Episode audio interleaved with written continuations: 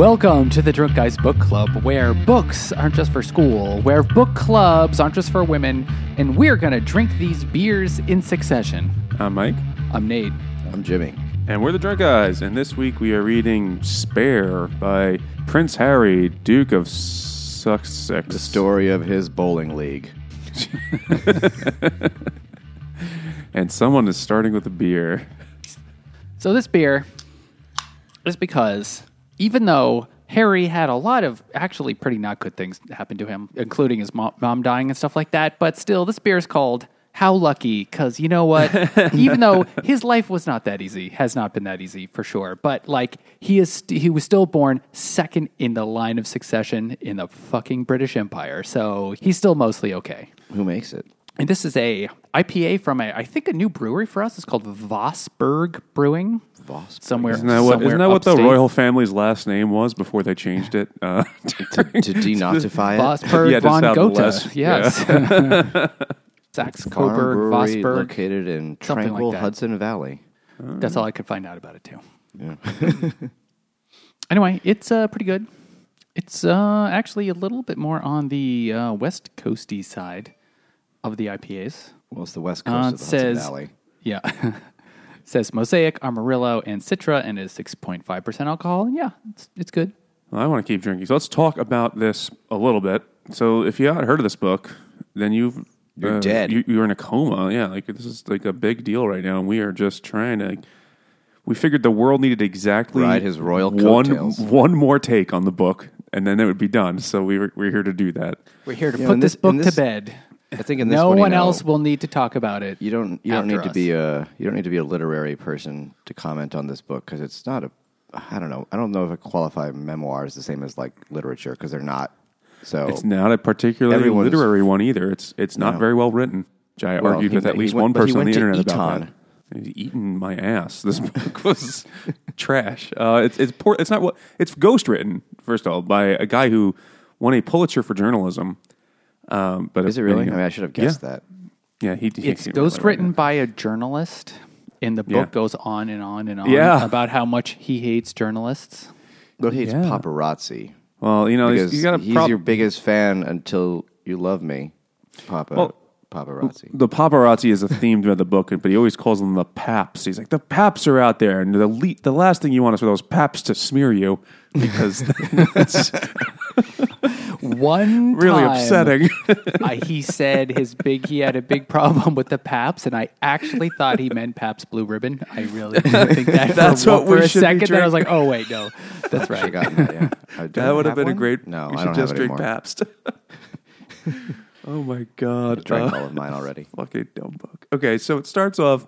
It's broken into three sections, and they have dumb titles. One was like "Sad Boy." Uh, what was the first section? I don't. called? Do they Uh, have titles? They don't have titles, do they? No, there's three three I sections. mean, there's three One is chunks, but do they have "Out sections? Out of the Night That Covers Me," which I believe is an emo song. Um, the second one is called "Bloody but Unbowed," Hmm. and then the last one is called even more terribly, "Captain of My Soul," which is what You're you, right. I, I completely forgot those were section names because they're they don't they don't matter. They're incredibly pretentious, and Are they Elton John songs?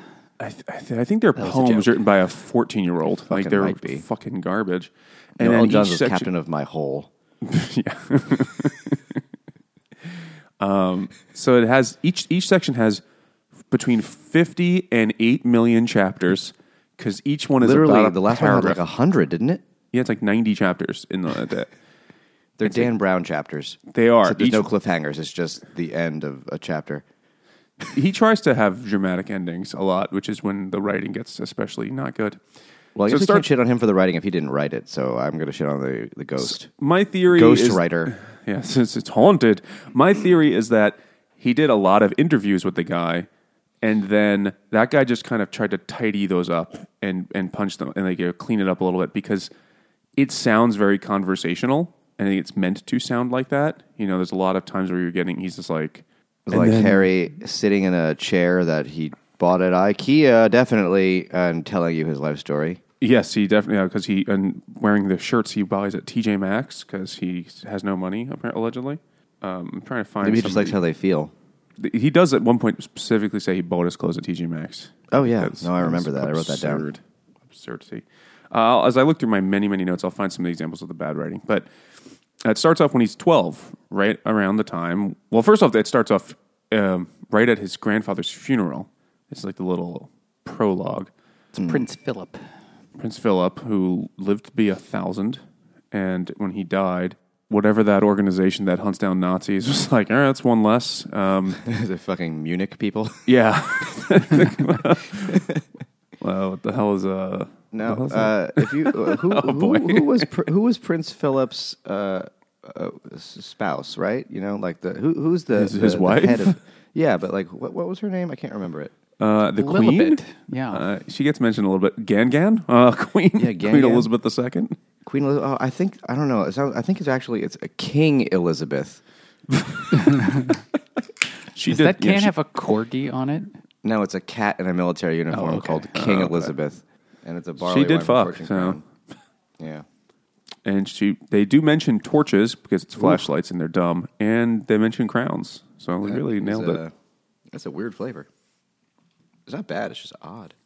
Barley wines are usually odd, though, right? You know, I did or almost it take be because Barley that it's in the middle of the day and I've been awake for half an hour. Thirteen percent. Oh God, I didn't notice that part. Oh no. ooh, ooh. Oh, Okay. the other one's eleven, so good luck to me. I'm gonna be drunk. thing. Oh, you, you you brought a spare. Nothing will go to waste here. Actually, a lot of it will. I can't. I can't. I can't physically do that. and then go to work. I've got to work tonight. Yeah.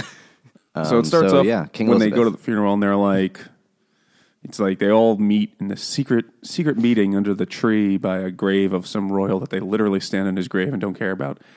And it's like someone blows the conch and they're like, and they assemble. And it's him, his brother, and his dad.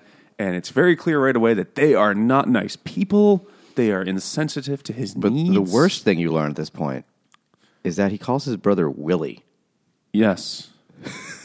and well, everyone calls him Harold, which is really fucking confusing because his his christened name is Henry, which they somehow You know, in a I British way thought turn that to I- Harry, and then they're like, I- when they want to be serious, they call him Harold. I the thought that I was formal losing my form mind. of I his was like, nickname. "Sh- surely I'm misremembering that, but it did say Henry, right? yeah, absolutely. That's just fucking stupid. Because he has like 19 names.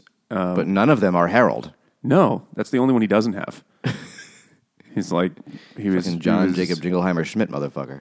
He his let's see what what was his christened stupid name? You can word search Henry because the only time it appears in this fucking book.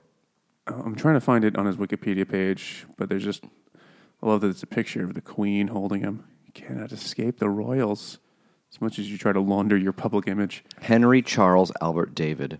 Aloysius, Horatio, von Coburg, Windsor. When he was born, it was announced that he would be called Harry only by his family members and those in his inner circle. But that's stupid. Fuck you. Yeah, you don't get to you don't get to do that, whether you're rich or not.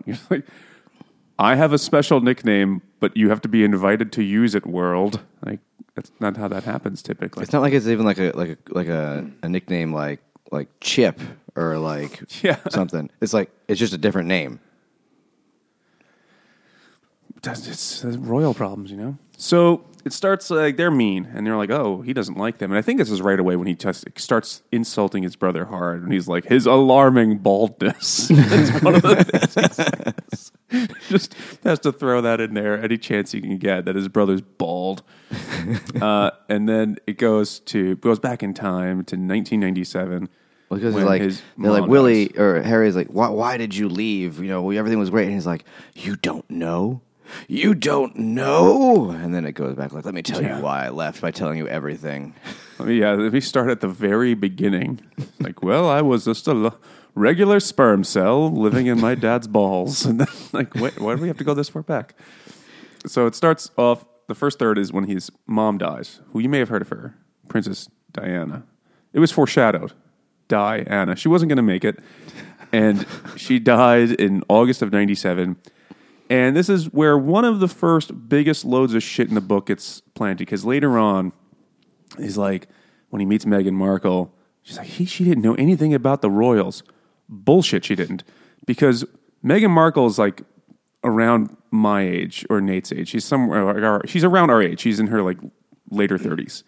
And Thank that you was for that, the by the way. that was yeah, right around it around it. Oh yeah, she's It's somewhere between lie. her late thirties and early eighties.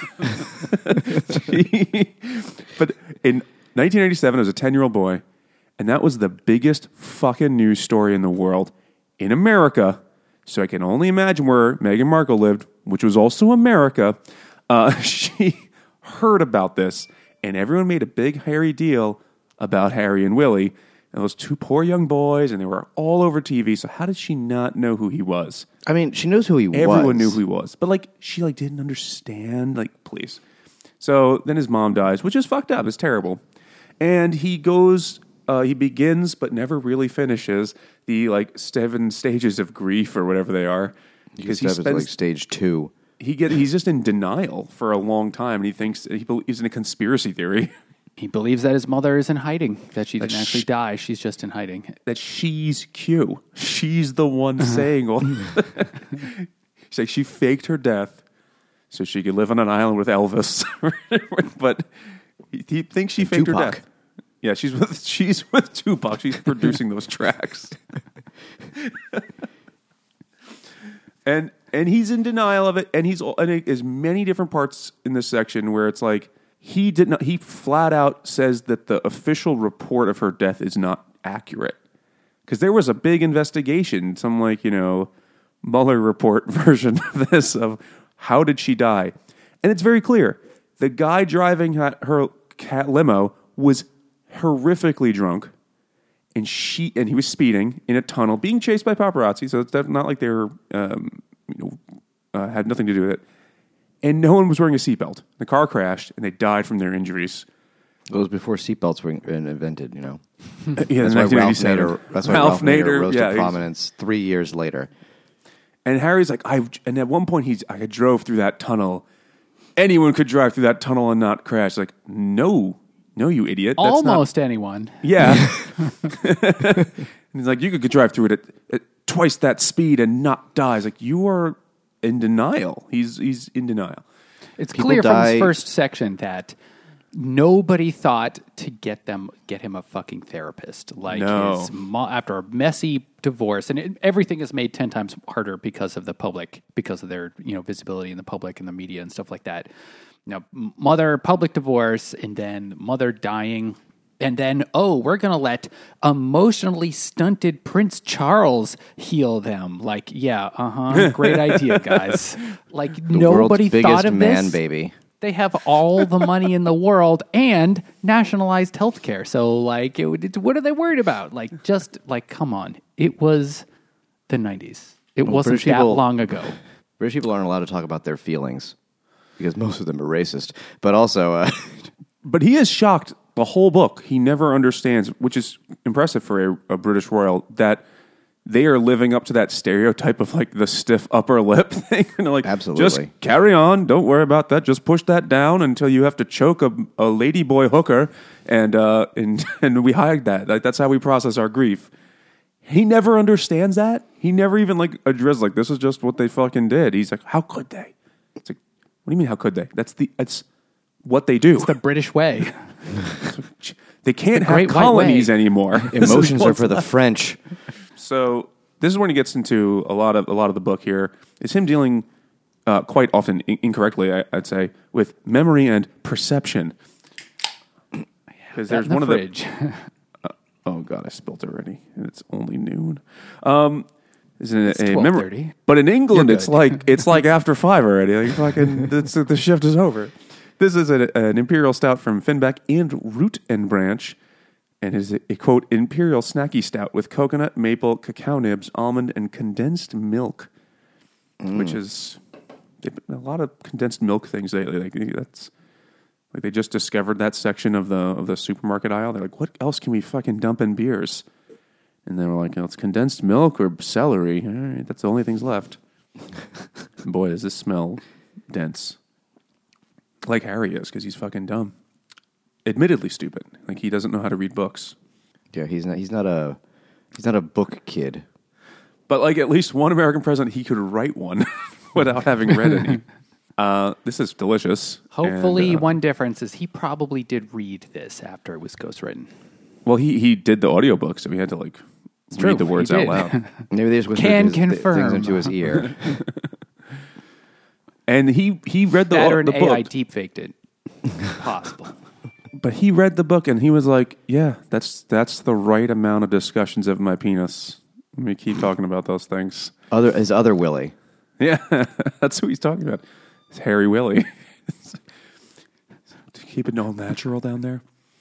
so um, for the, the the thing you said about the perception, I wrote Yeah. this down because it was like, wow, this is going to be an interesting read. It was a whatever the cause, my memory is my memory. It does what it does, gathers Yeah. and curates as it sees fit, and there's then and there's just as much truth in what I remember and how I remember it as there is in so-called objective facts. Yeah, no, I mean, that's an amazing statement maybe to make, right? right? The uh, the ghostwriter guy had and like then he wrote, reposted he wrote that this quote. thing: "The past is never dead. It's not even past." When I discovered that quotation not long ago on brainyquote.com, It's deep. Yeah. hmm What actually he meant is that he saw it on Instagram, which which quoted brainyquote.com. That's probably what it was. I guys, like, he's writing, as he's sitting down to write, he's like, "I need something power profound," and he Brainy googled quote. deep quotes. and it's like, what? And just, I, I imagine how many other quotes that he had in there, and they're like, "That really doesn't apply, Harry." When it's like, "An eye for an eye leaves the world blind," He's like that sounds pretty. That's pretty deep. I was like, that has nothing to do with your book, don't Harry. go chasing waterfalls. Say so it the bard. sic semper tyrannis. like no, The, that's ba- the bard T-Boz. But right away, he gets into one of the like the first thing was like that's just not true factually. Besides his lies about Princess Diana, is that shortly after she dies, he gets a ghost present from his mom. Someone's like, "Oh, she bought this for you in Paris and wanted you to have it." Do you remember what it was? The gift that his mom gave him from beyond. Was it a pen? An Xbox? It was an Xbox, oh, Xbox, right? Yeah. which didn't come out for four more years. Well, he did say after that, "Is like maybe it wasn't that. Hmm. I can't remember." But he says that was the official story. It's like, no, it wasn't. The official story in, in November of 1997, when like Princess Diana gave him an Xbox, that was published somewhere. No, it wasn't. She was going Man, so she fast in is the car, good. she went to was the future. She- no is wonder he a- misses her. She is a very caring mother, Michael. She's an impressive She lady. can do He- anything. I understand why he, he misses Her her. He- love- He, could be playing PlayStation 8 right now because she could just pluck things from the future. But it's like, dude, that's not true. Why would you make that up? And also, not for nothing, like, not everyone's a big video game nerd, but a 12 year old boy and a 16 year old boy, like, those are very different stages of your development. You could kind of, even if you don't remember the exact details, you can remember the difference between what you were doing when you were 12 and what you were doing when you were 16 because one of those times had to do with your penis and the other time didn't. And the other time would be like, yeah, video games, this is cool. And the other time, like, oh my God, boobies. Like, there's no way you could be like, was I 12 or 16 when that thing happened? I can't remember. And the fact that he didn't bother to fact check it, instead he leaves it in and he puts like a, like, I don't know, maybe. I could also, be wrong. It would have been before he went to the fancy school, yeah. so he would have known like because he because after he went to fancy school, his family stopped talking to him. And also, by the way, the Xbox didn't come out in Europe until 2002, so it's fucking total horseshit. But it just set the and all the state- language was set to French. Yeah. Playing Le Halo. Uh, Halo. What is this game? But he, if he's not willing to fact, if he's not willing to like confirm the details of his thing, he's not interested in writing an objectively true story. It's, it's just narrative writing. He's just trying to tell a story. And since he knows that, he also says many times that the mantra of the British uh, royal family is never complain, never explain. He knows that he's the only one that gets to tell the story. No one's going to issue anything contrary to this. So it means like the, entire whole rest of the book. They refuse to ever comment on anything. I keep saying, "Please tell everyone this thing." They're like, "No."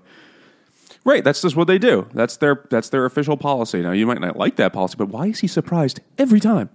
Well, Harry and Meghan, they now have their only thing they have to make money on at all is their celebrity. So, like, he now has to do this after leaving the royal family in order to, like, But- but finally get some, like, peace, he thinks. But the only thing they have is their celebrity. So, the only thing he has to trade on is writing a memoir, writing in air quotes, a memoir, and making Netflix documentaries, which I didn't watch. Oh, I've I've just heard my wife watching it in the room, and every time I want to like vomit just like hearing any of the dialogue. But notice what it says on the cover of the book. It says Spare. Prince Harry. So he's not running away from the royal thing. He's just cashing in on it. So he's gonna shit all over. He's like, "Oh, these royals, they're so terrible to me." Is he still They the Duke s- of Sussex? I think it's his title, yeah. But like, I think, well, according to the book, I think he had to give up those titles. He's the Duke of suck ass. This is he he gave up.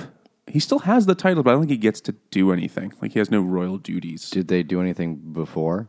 Well, yeah, he had to go. He, like he mentions throughout the book, He like, did a he's lot like, of oh, official. But I mean, like, I had to go does- visit does he have, like, Bermuda do they have and like cut a land or ribbon. some shit? I, I don't know how it works. I- I- I'm sure there's money involved. There's like Does he you know collect inheritance tithes from his peasants? Well, part of his big inheritance is from his mother's estate because she was also uh, from the landed gentry, from like you know the centuries of land owning rich Brits. She's related to Winston Churchill. She's a Spencer, and Winston Churchill was a Spencer. Spencer. know. I barely know her. Oh my god. no, so he's like, you know, as as Jimmy's uh, beer right suggests, or no, Nate's beer right. Uh, he's super loaded and privileged and like has no perspective throughout the whole book, especially the the childhood parts. Like, it's I feel sympathy for the kid. Well, yeah, right? I mean, it's horrible like, what had to when he was a Oh, kid, they they really just they Something's didn't give a shit about him. Sometimes, like it was his birthday cake, and they didn't even care.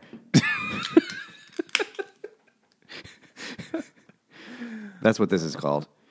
Uh, it's from, Evil Twin. I've had it before. It NYC, is- and it's uh, this is another big boy, and I'm gonna have a real time with it. It smells like fucking cake. Eleven point eight percent imperial stout with strawberry soft serve, vanilla cake, and rainbow sprinkles. Ooh. Oh God, it's so good. It, it tastes exactly like strawberry soft serve and cake, and it's it's a stupid amount of booze. It's a good. It's a. It's a, a beer you could. I bought two four packs of that the first time they made it, and it took me like three months to drink them because you have one, and you're like, oh my god, I need. Where is the dialysis machine? Like It's I almost need- like a like a bubble gum aftertaste. it's. I think that's It's- the it's a lot. strawberry soft serve notes. Which we should say these beers are brought to us not by our endowment from the Royal Foundation, but by our, our supporters over at Patreon. They're not that well endowed. So if you could spare some money and you want to support the podcast, head over to patreon.com slash drunk guys book club where you can get all sorts of shit um, like early access episodes, vote in our monthly book poll, have us say horrendous names and things about ourselves, mostly about Nate, um, and get merch, things, and Mostly. discounts, and all sorts of other goodies, and the, the warm, fuzzy feeling of knowing you supported the arts uh, in the form of this fucking podcast. Uh, so if you want to do that, please do. If not, you could also help out the podcast by leaving a review. And if you don't like the podcast, then don't leave a review. Just just go away. Like that's fine. We could just you, we, we've invested 17 minutes so far. It's fine. We'd appreciate that. And if you you know five stars are better, one for each time Harry talks uh, at length about his penis in this book, which we will get to those. Don't worry. Don't don't bust that nut yet. We're gonna get there. Um, So there's there's more stuff happening here, but about the perspective thing, right? He, it's sad, it's terrible what happened to him, and it, it, in the being in the spotlight makes it unique and awkward and terrible. But he never once like reflects and is like, "Yeah, I know other children lose their parent, other children go through messy divorces, and have no one emotionally support his them." brother doesn't want to hang out with him at school. It's like, yeah, his bro- no yeah. older brother does. No. He's like, his brother's trying to be cool. He only has a few years left with that hair.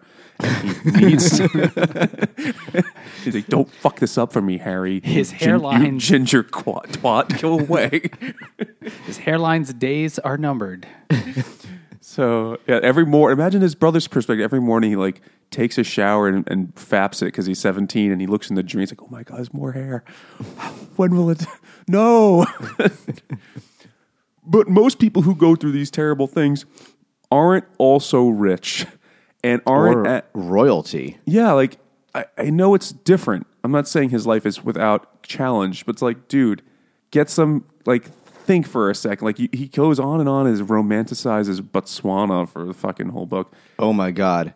Oh my god, that fucking line. Well, I wrote it down because I have real issues with that one. Oh, uh, his African friend said, "I think your body was born in Britain, but your soul was born here in Africa." Sure. but he also tells multiple uh, lies about Botswana when he, I'm jumping ahead later on when he goes to Meghan Markle and he's like, I gave her my best pitch about Botswana. Said it's the most sparsely populated country in the world. Not true. Uh, and it's the birthplace of humankind. Also not true. so That's objectively not true. Okay, Those are he also- both- he did he did not do well in school, so maybe he's just basing it off that. he just coasted because he was a rich kid, son, like grandson of the queen. No teacher is going to be like, I think he. I don't think he needs to. I don't think he can go to the next grade or form or whatever the hell they call it over there. It's like he needs to go to summer school. He needs to learn some shit. He needs to learn about. Uh, he really doesn't. I don't know if he understands that Africa is fucked up largely because of his family. I also don't think he understands that Africa is more than one thing. he knows there's Like, he- Botswana and South Africa and Africa. And Lesotho, or however you're actually supposed to Lesotho. pronounce. Is it Lesotho? I, I mean, I've heard many people say it wrong, and yeah, I've never I'm saying it bothered wrong. to say I have it right. no idea. I've Nate. How do you actually say that word? No idea. Let's So see. he, he talks about. Uh, there's one other thing that I, I remembered from something else I'd heard once. I looked it up. Lesotho. Yes, I was right. there you go. He says it Lesotho because he can't read. Oh yeah, how did Uh, he say it in the audiobook? I think he said Lesotho. he just said Darky Land or whatever he- when he saw it on the paper. Zulu people. Uh, but Al- Also, So- when he went on and on about Benighted the battle of Africa. The, the battle of Rorke's Drift, where the Oh, yeah. know, the British won, like you know, Oh, oh God, they did the so well. what he's what he's not saying is that earlier that same morning, the British had been totally decimated by brilliant tactics, Zulu brilliant tactics, and it totally decimated their camp just on the other side of the river. And this was them just holding on so they wouldn't all die. They were just completely desperate. So They were also using like Maxim guns against dudes with spears, right? Like, so wasn't they're it still giving they're still like giving each other uh giving each other medals even though it was a horrible disaster. If you just group both battles together as one battle because it was the same fucking day then it was a total disaster. All up and down. Same day and and a same few place. people managed to not die. Medals all around. They even give a medal to a guy who did die so you know what? Good for him Well, speaking of, of medals, this is this is another thing. He talks about, uh, you know, ha- has like the work he's doing in Africa and helping Africa and the, you know his family and all that shit. In 1957, there was uh, an uprising of sorts in Kenya, and the English put a million and a half Kenyans into concentration camps where they were raped and tortured. And then Queen Elizabeth gave those guys medals. And she said, "Can you dig it?" And then they're like, "Oh no, And they said, yes, we can. yes we can you can no wait that doesn't work." anyway, that, that little story doesn't come up in his uh, talk of his family's work in Africa. But he also, when he's in the, the, the prep school and he has the mean Professor Snape teacher who's always like, why don't you know the answer, Windsor? It's your fucking uncle. Like, Whatever the question was about history. Because he didn't Except when want he to was pay in the attention thing, Lord to those Mountbatten details. did a lot of those things Yeah, he was listening to them as good things, though. Oh, absolutely. We had to bring civilization to them. But Harry wasn't paying any attention, clearly, because his heart was still, um, you know, in the gestation process in Africa. but he's like, That's oh, where I his can't- soul was born. oh, his soul, right? Yeah. Yeah, this ginger kid is born in Africa. Your body's from England, your soul's from Africa, and you shart it all over the world with your You'll be dead book. of skin cancer at 12. Yeah, if you lived in Africa, oh my god, just oh my god. So he, he goes to the prep school. His and everyone, no one, no one helps him. He never, he can never cry because he's so tough, In British. and he barely passes any class. And he says specifically he does not read any books because they make his brain hurt. no, he And read so one. He read um, Of Mice and Men. Or he says he read Of Mice and, and I don't think he understood did. it too. He was No, like, he I didn't. really thought he, at the end, he's like, "That's what true loyalty is." He's killing someone's like, "Well," and I think you're not going to really like what the loyalty of the British royal family looks like. So he's he's a dummy. Also, my of Mice and Men, it's like 94 pages long. He did mention it was a thin one. It was the only the only book he had, and he was about halfway through, but he, before he realized it wasn't a book about animals. Where are the fucking mice? There's not even one mouse. this guy keeps killing the mice. Is that the conflict? Are rabbits American for mouse? and then he it would pause every once in a while to go shoot rabbits with his family. It's like, this is great. Or shoot Puts- a deer and have his head stuffed inside of it because British people are fucking weird. Oh yeah, when he did like the pagan Fucking Luke blood Skywalker ritual. him. So all this is happening, and does it matter? No. Um, it's just too long. By I, I was reading. Apparently, the original draft of the book was 800 pages. The published version What? is Jesus. 400.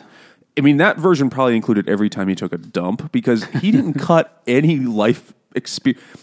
Did you notice the one out of 200 chapters about 9 11?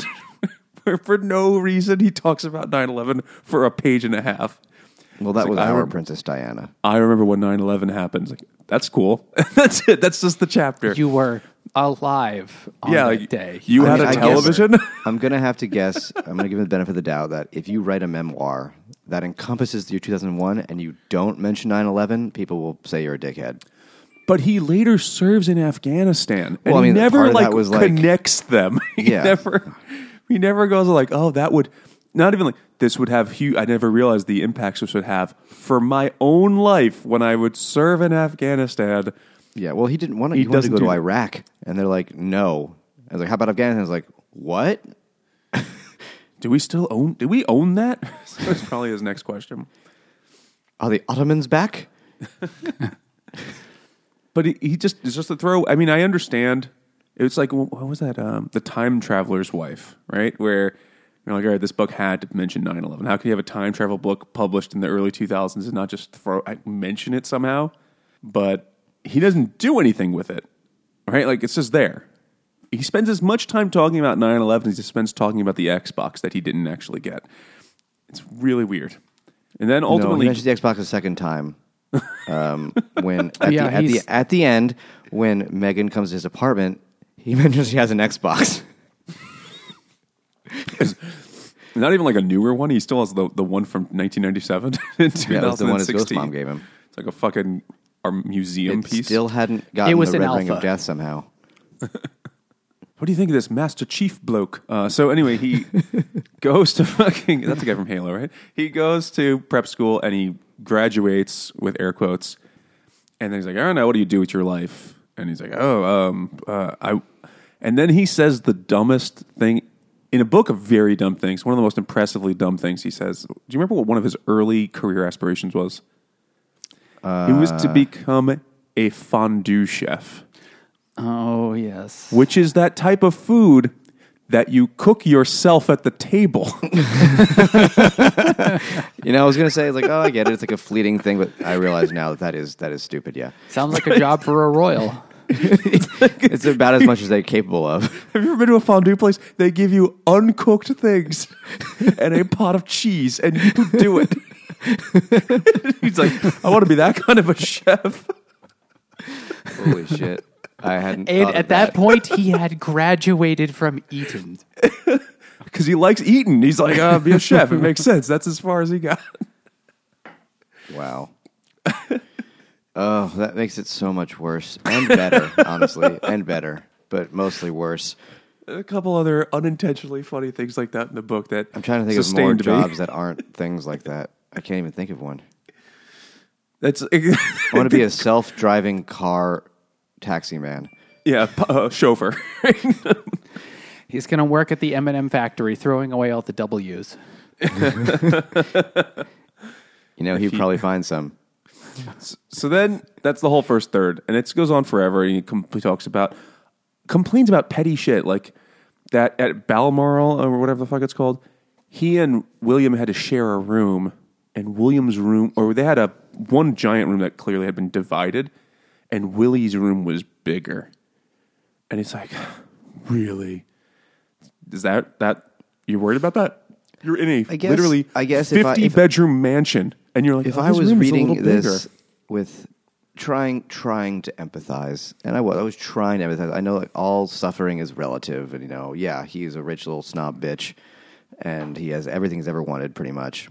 Um, but it's I think it's part of his list of like, why the fuck are they just doing this to me? Because like there are clearly fifty other bedrooms Oh yeah, so like But- it is. I guess it's it is a list of dick moves on his family's part, and I get it. It just comes off as hard to like shoulder stomach because it's like yeah, but still like it's bigger than most people's apartments in New York.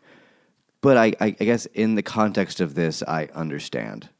but there's a lot of other factors there to, to be to to I mean, they call with we you didn't over mention something why it's doesn't called spare because Yeah, he's yeah, yeah. when he was an heir born, and a spare, like yeah, in case in case this bald one dies of alopecia, we got another king. Like, is this this baby's very bald? Does it have like that um progeria thing where it's it's like gonna just die Already really eighty. Yeah, it's like from Jack.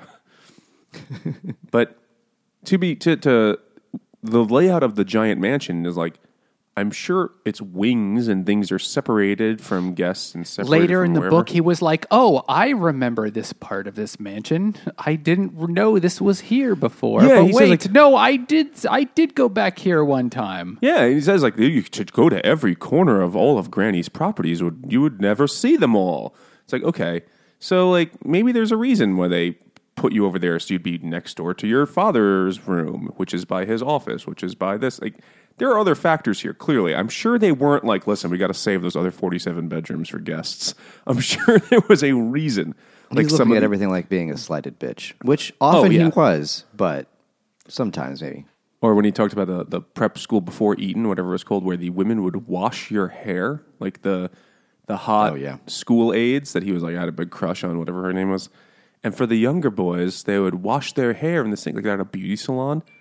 They weren't infants; they were like second Twelve. graders, and they're like they would wash their hair, and like, they were treated like sultans.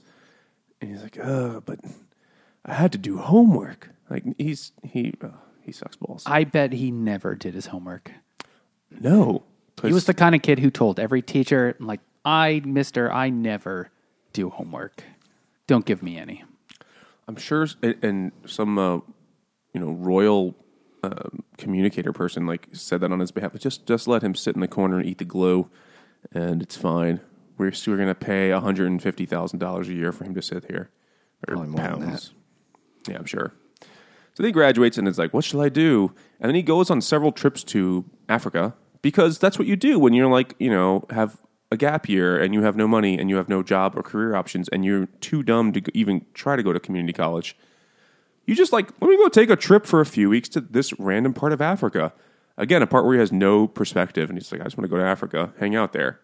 That's the kind of like once in a lifetime journey for most people in the world who don't live in Africa already. He goes once every six months. Yeah, and he just hangs out there and he befriends people and he's like hangs out. He also lives in Australia for a little while, shoveling horse shit or whatever. He he he moved there. He said, "I'm going to live here for six months and work on a kangaroo farm or some shit. It was a regular farm, but they hated kangaroos. But then after a few weeks, That's the racist. paparazzi found him, and then they had to leave because the paparazzi were going to swarm this uh, desert shack they lived in. He didn't want to ruin that family's life with paparazzi, which, is is, probably possibly not- true. But I don't think so.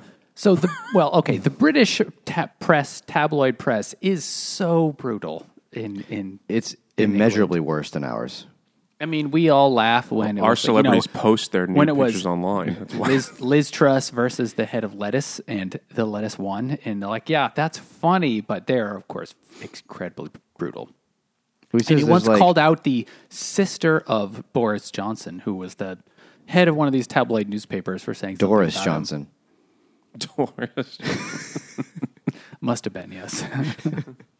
anyway, so he went to Africa and he has all this empathy for the elephants, which, yeah, sure, great. You're actually a human being for having empathy for elephants. Great, good for you. And then he's like, what the hell am I going to do with myself? And so he decides to go to the military. A kid who's never had to follow a rule in his life. and and he loves it actually, and of course doesn't understand that he's he's going through the military on easy mode um, because he goes, "Boot- you know, boot camp was so tough, and then they sent me, and I was like a he was like an air traffic controller basically. he, He was, no, he was the guy who uh, told drones where to go and told pilots where to blow up stuff.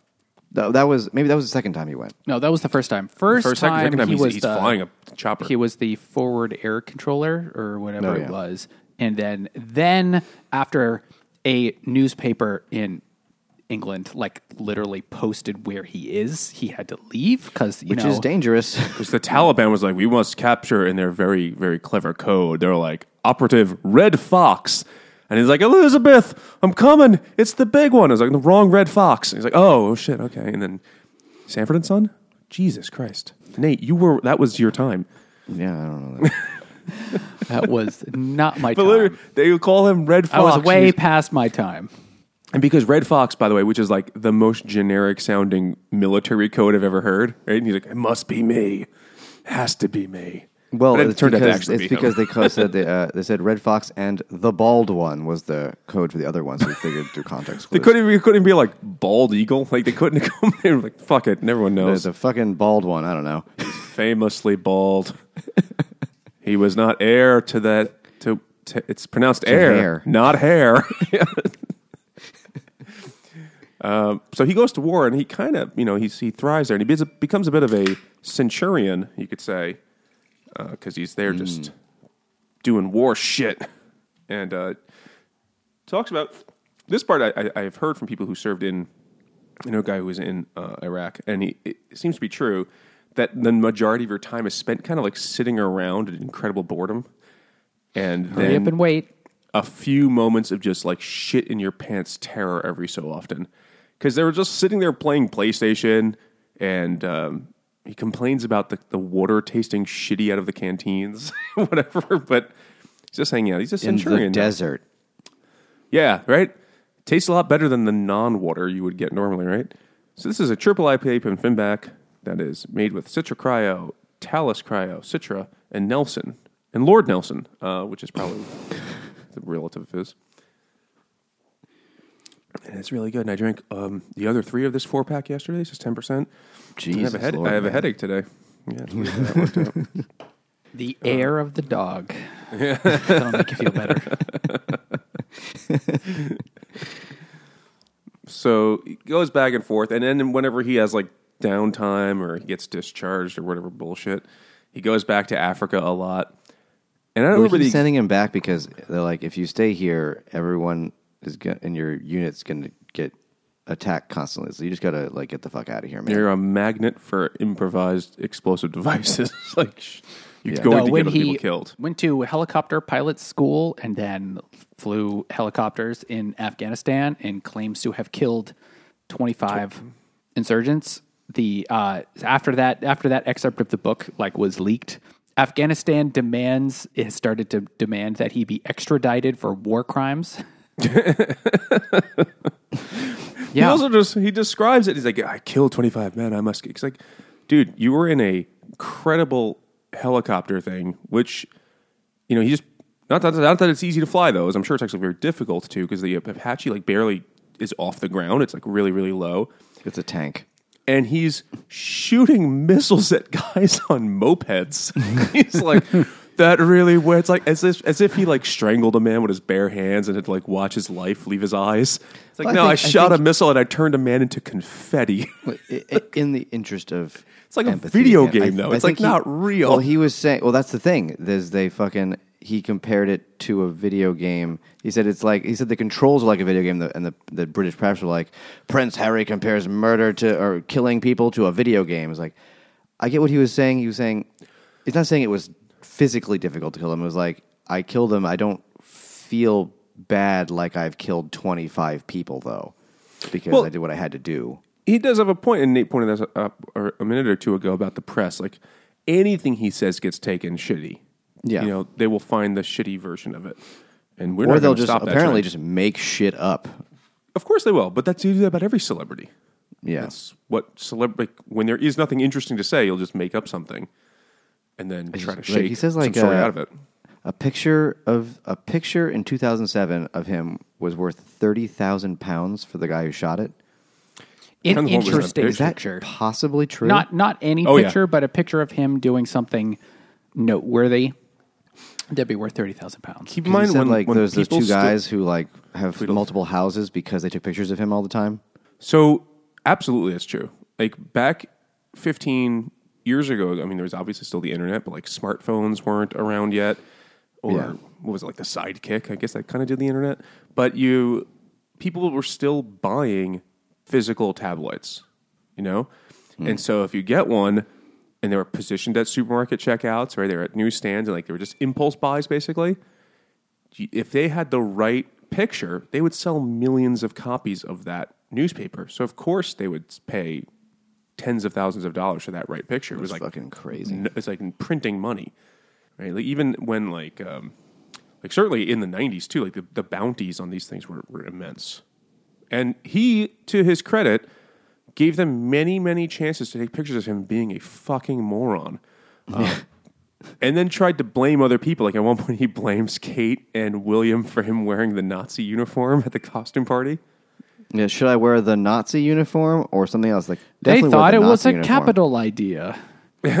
Well, Like, apparently, if, if you have to ask, should I wear a Nazi uniform? The answer is always no, unless Yeah. you are in cabaret that night.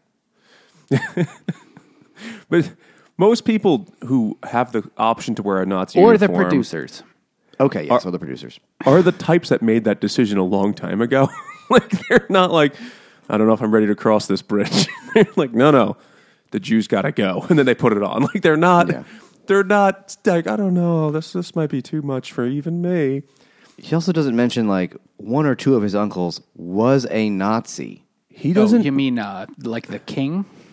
Yeah, What was his, the forgot- king. what, what was his name again? The the Nazi, Uh, the the king Arnold or something? Arthur? because he married.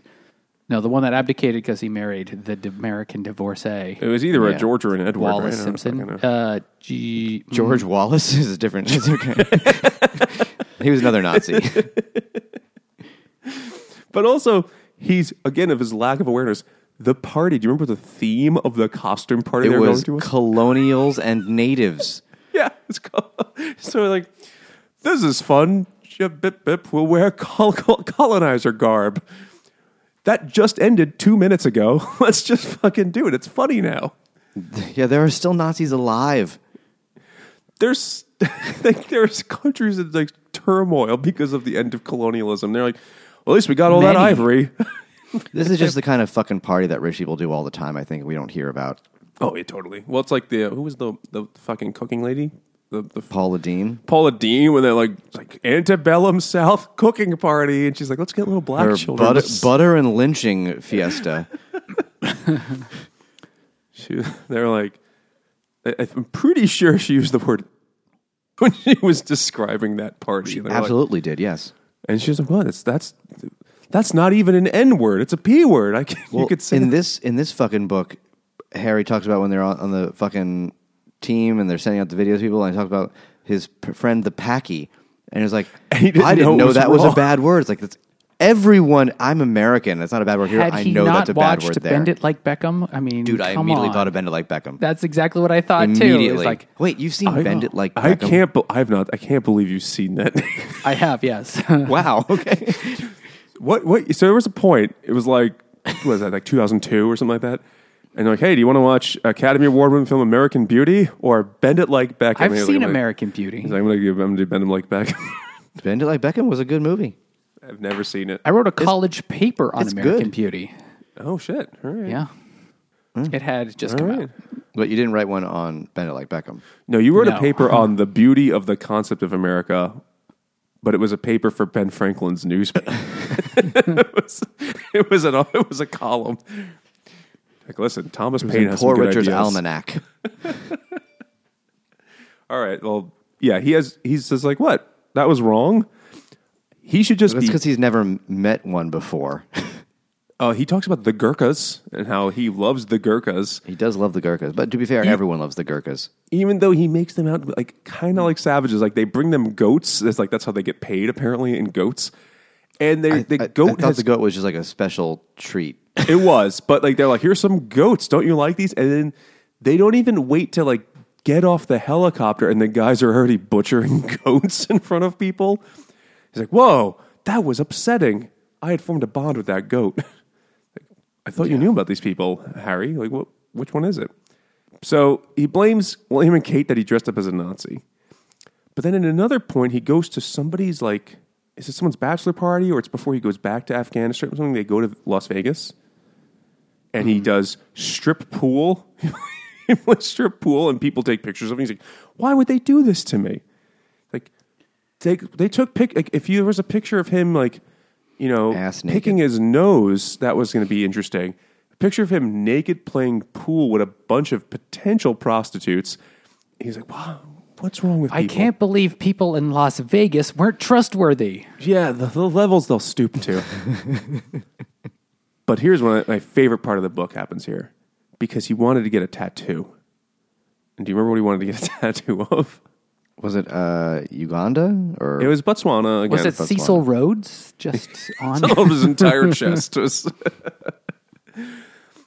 uh, he wanted to get a tattoo of Botswana, and he's like, I can't get it anywhere people are going to see because on his? you know oh, oh, yeah, on the bottom of his foot. So every time, I can't think of a better image of imperialism than the British prince stepping on Botswana. stepping on Botswana every time he walks.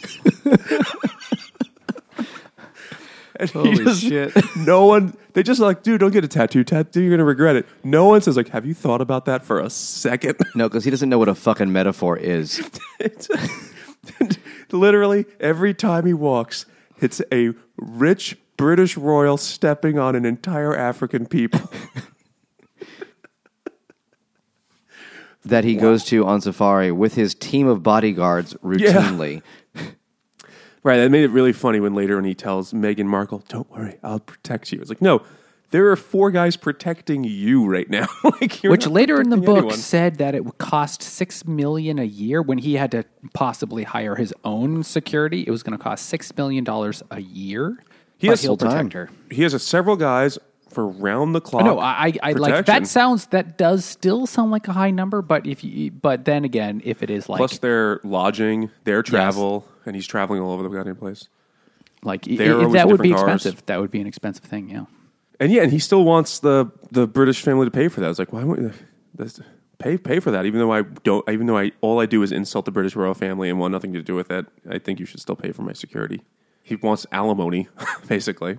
And then he, He also goes mentions going to Kazakhstan for skiing. Who Yeah. does that? right, and he never once mentions Borat. This is really like He doesn't know. No, he Borat mentioned is. Sacha Baron Cohen. He does mention actually. Sacha. He Oh, okay. tells the He took- queen. he tells Gangan or whatever the fuck He about tells- Ali G. was it? No, was it's it, a- it was it was the great grandmother. He was the great grandmother. Yeah. Oh, oh yeah, that's right. because she, she was trying to say The Booyaka former queen, although not the queen regnant. King Elizabeth. What the hell was her name? Anne? No, I can't remember their names. I don't care about them that Great much. grand grand. I think her name was also Elizabeth. Am I Quite wrong possibly. about that?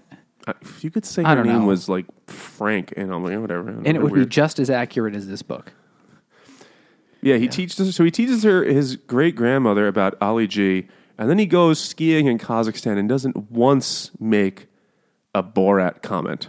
Like he makes also he- doesn't mention like aren't they run by like one of the craziest dictators we have alive right now? That is Or am I confusing stiff with someone else? competition. Yeah. But yeah, was up I think there. I know what you're, I think I know what you're talking about. but but like not once he was like ah my wife like how did he not do it how did he like but i think maybe because he's like insulated in a weird weird weird way from the world like he spends his 20s just watching reruns of friends and he convinces himself By that himself, he's that eating at he's TJ Maxx. chandler Yeah. Oh yeah. no dude you're definitely not chandler you're you're the worst elements of joey and phoebe actually You're really dumb, and you're probably an anti-vax guy. like he's very stupid. Uh, though he meets Courteney Cox later, and he's like wants to hit on her, and that's another passage. Like, why is this in this? Because plot? that's when he talks about doing mushrooms at her house and yelling at her toilet. And like yeah, like the bottle of bo- box of Bisquick spoke to him or whatever the fuck. Though I will tell you, I understood that part pretty. Yeah, yeah. I didn't talk to a toilet, but I did throw up into one, and I was convinced I was throwing up into the mouth of hell itself.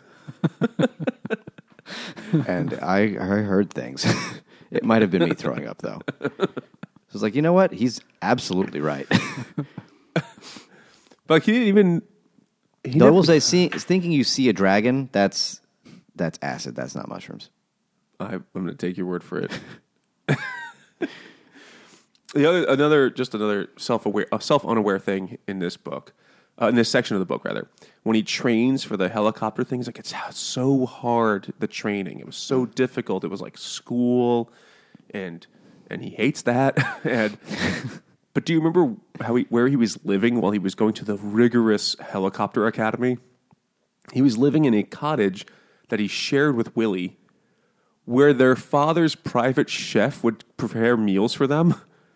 So he's living like rent free and getting gourmet food served to him. It's like it's so difficult.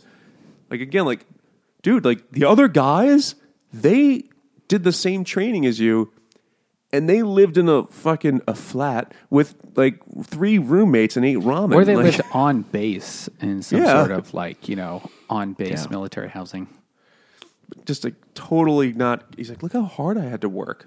You still didn't work hard. You still had it on beginner mode. But ultimately, he he kills twenty five people allegedly, and then he leaves. And you're I'll, like, oh, I'll believe that he probably did kill 20 people. If you're flying a helicopter in Afghanistan shooting missiles, you're probably going to kill 20 people by accident. He didn't say they were all people he meant to kill. I was one wedding party and a school. he did they not. tried he, to did not, count listed the- out like one, two bad guys, and then jumped to 25, and you leave those out. It's like, okay, so. Hmm. I'm yeah. surprised he didn't tell you about each time because you really can't cut, couldn't cut anything out of the book. It seems that I'm surprised he didn't tell you about each. I think he mentions there were six times he like engaged with people, and he was always mad when they wouldn't let him engage and shoot more people. because he wanted to protect British soldiers, which I, I guess I believe him when he says that shit. No, I, I think so. I, I, I don't doubt his um, patriotism or whatever is for his people. Now I'm just thinking of that tattoo. Because they're on his fucking foot, paying though. for his shit. so then we get to chap. Is that the? Then it's then it's section three, which is meets- honestly the worst section. It is. It's just bad. it's The most I was- whiniest section. Yeah, I, I I could like he was whiny. Other two, I was like, all right, yeah, you had a hard, you had a not not a rough childhood, but you had rough shit happen to you, and I can respect that. It was it was hard, and you know, going to war is never easy. Even if you're getting treated like a prince, it's it's still hard. No, he was this was in the danger at times. whiniest fucking section I've ever read. Can I just point one other thing before we get to the whiny section because it is very whiny. But one of the things that ha- clearly happened to him since meeting Meghan Markle is he's become very like performatively woke. Like he says all these things, and it's peppered throughout the book. Like he says, "I was encapsulated in my bubble of privilege," or um, "Their love language was food." Like he's using all these like very modern kind of liberal kind of terms that you hear people talk about that he did not know at the time. Like he has learned that and now he's like I reflecting on his life, which is fine. Like that's like that's growth or whatever, right? But he never once is like when I was killing all those dirty brown people. I was flying in a machine named after the Apache. he never notices that it's a Native American tribe helicopter I believe they pronounce it Ru- Apache. created by the American government. I believe it's a kind of fondue. It's an old wooden ship. It's, it's an old, old wooden shed. That's right. Because he's not clever enough to realize it. Do you think that when he joined the army, he was like, "Can I be a fondue chef?" And he said, "Are you fucking kidding me?" reporting for fondue duty?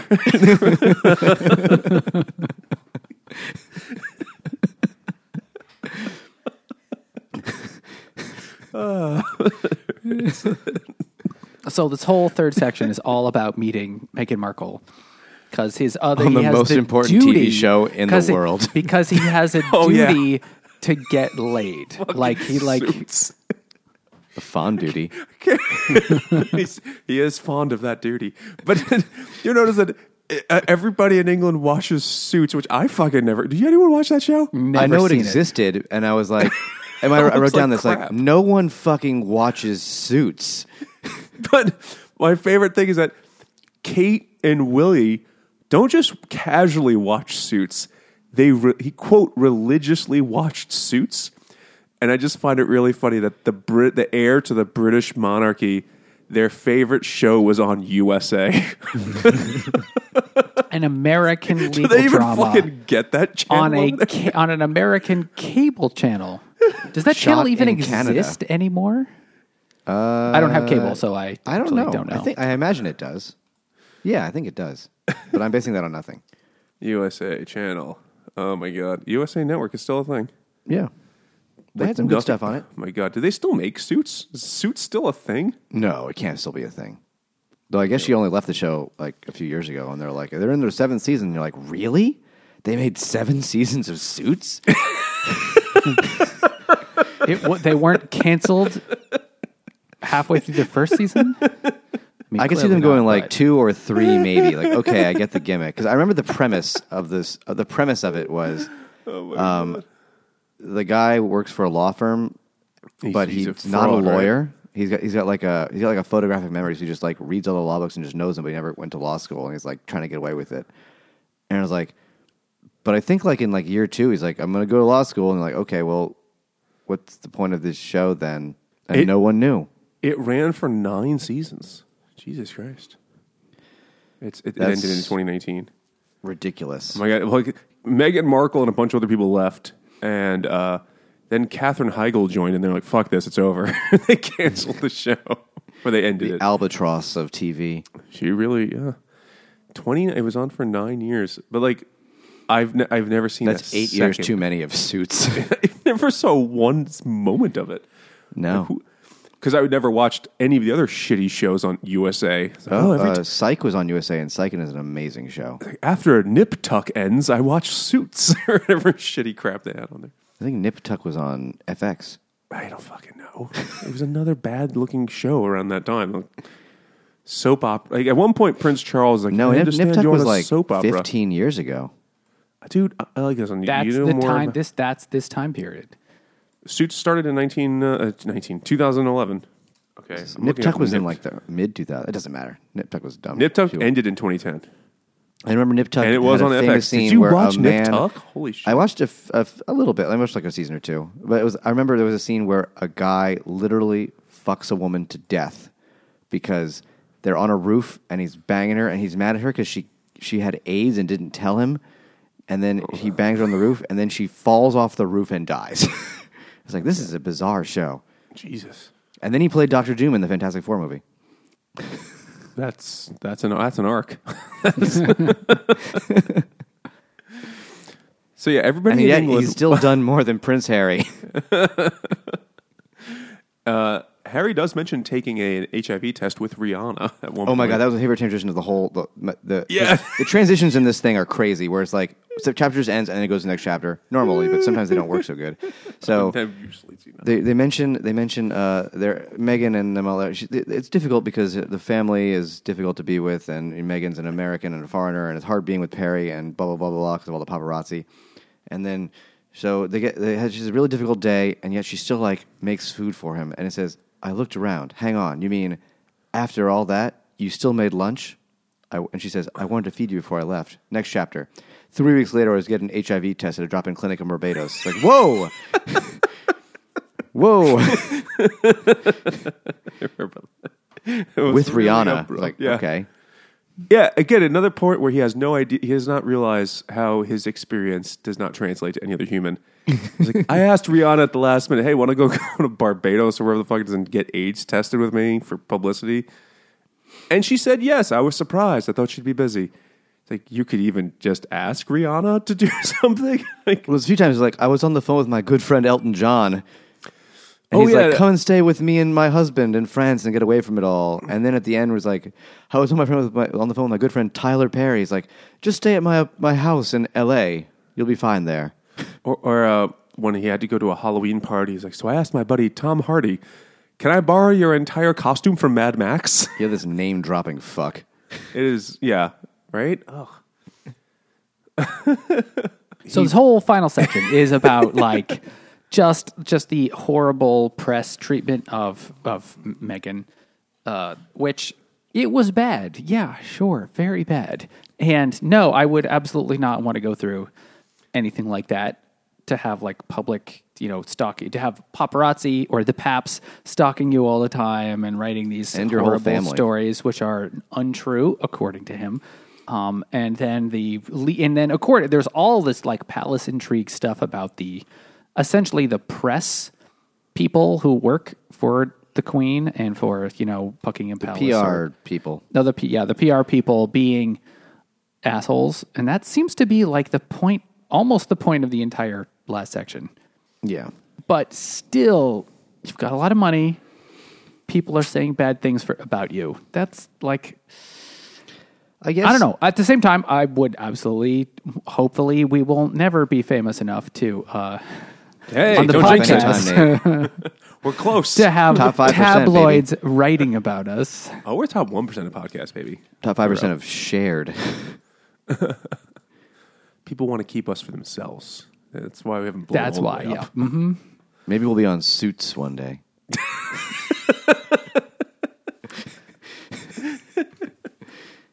Like you said, he was concerned that William was going to ask Meghan Markle for her autograph. That's how much they liked suits. But then they wouldn't tell her that they liked Suits, and he thought that was nice of them. Like, why wouldn't? Why wouldn't you say, "Oh, we love Suits"? That would be a nice thing to say. We like the show that no one else watches. We're the They reason make it just for us. Yeah, we send them money to keep making seasons of Suits. they don't even bother giving it ratings because it's just me and Kate. Everyone just, uh, oh, what about when- when they fly to Africa and like the Air Botswana crew are big Love fans Suits? of suits? like I- ma- maybe we're wrong and we just missed out on all the fervor of Suits, but I really don't think so. I don't think so. It was a moderately successful cable show. Uh, yeah, on USA, which is like the ninth most watched cake, shitty channel on like a I'm going to Google weeknight. this now. Was Suits that That's number one in? Botswana. you didn't know? It's number one. Yeah.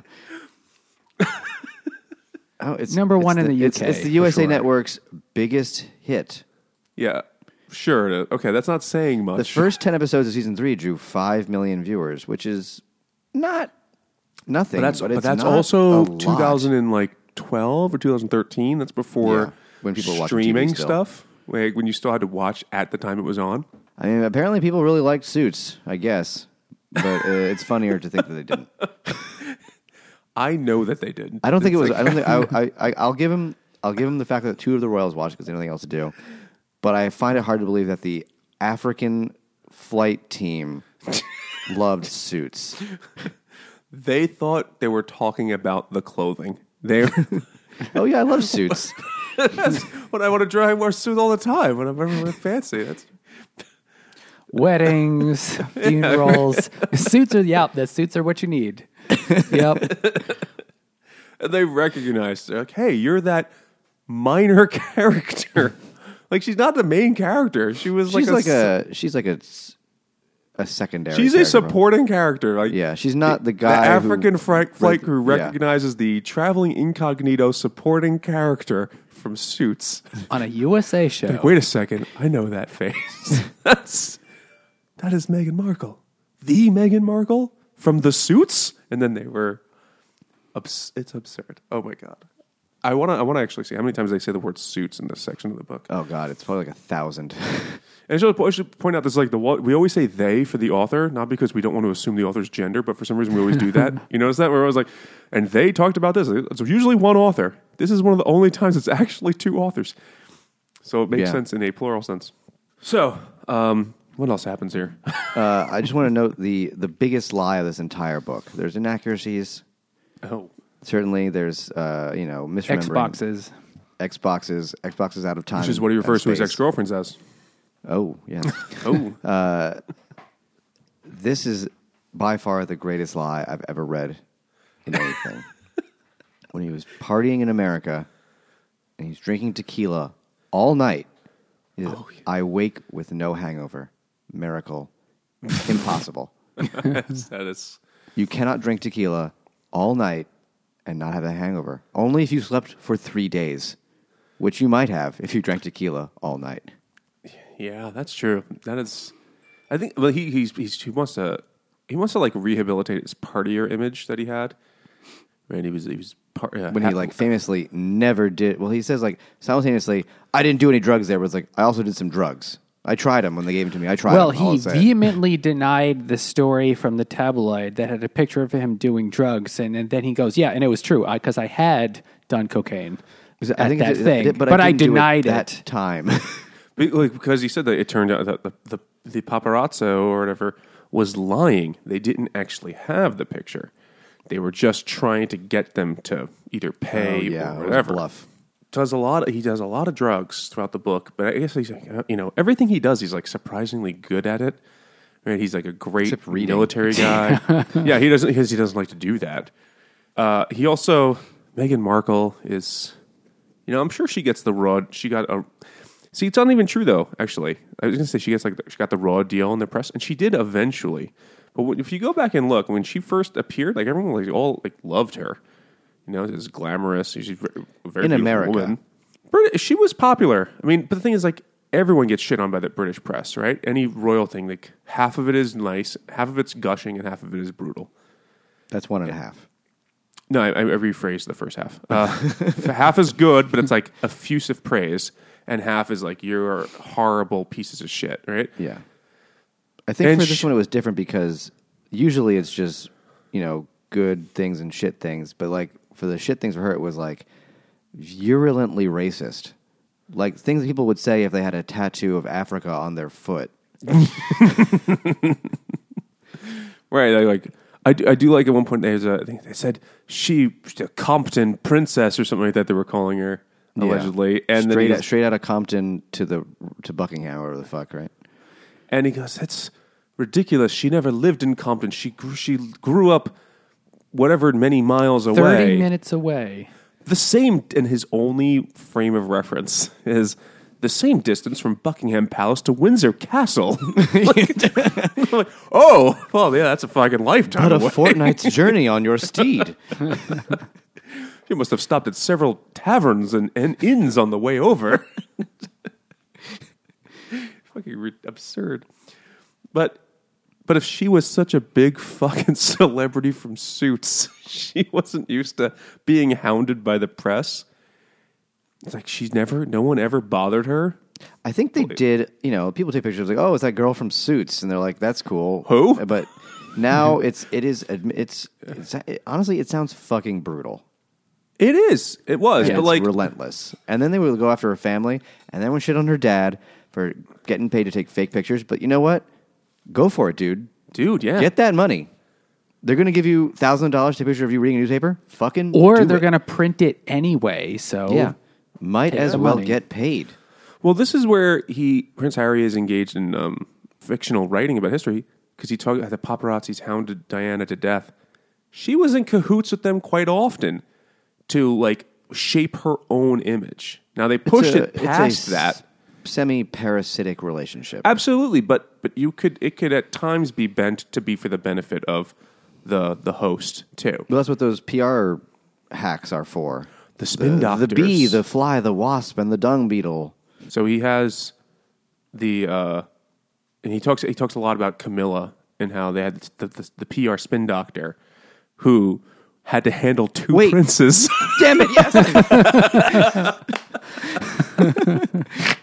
right there before you. That's what I said now. And then they were like, gee, they literally talk about the spin doctor. Would you say. Princess Diana was Little Miss Can't Be Wrong? Uh, I think Meghan Markle is Little Miss Can't Be Wrong, actually, but that they fucking would sacrifice Harry. They'd like throw him under the bus so Prince Charles could go eat another swan or something. And That's that's what royals do. They're our property. He does mention it like all the swans belong to the queen. He just throws that line in there like he just heard that. He said they do because like you're not allowed to beat them up because they're property of the royal family. I was like, why would you? A, why would you want to beat up a swan? I Well, they're I know assholes, dickheads. so they maybe are they They do assholes. suck. but, They're like, shitty birds. You have to make laws to make people stop just like punching them. I don't know. and also, why why did the royal family care? Like, yeah, fuck those things. Shoot them. They do all belong to the monarch. Though. Nature's asshole. I believe the mute swans. I don't think it's actually every swan. I think it's only some types. That's like one of those uh, Gotcha. So if you're punching it and it squawks, you can kill it. But if it doesn't say anything, you have to stop.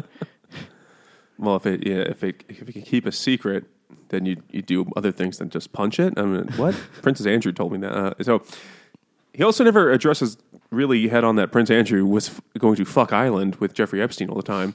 Well, he mentioned it offhand. He's like, mm-hmm. "Oh, and they." He said the reason why I didn't think they would cancel my security is because Prince Andrew was having some sort of scandal. I don't remember what it was. No, he does mention something about. It. But he's Jeffrey he's Epstein. like, I can you believe my dad was like, hey man, think about the family's image, and yet he doesn't then go and be like, my uncle the pedophile. like that's Yeah, a the guy bigger fucking problem. kids.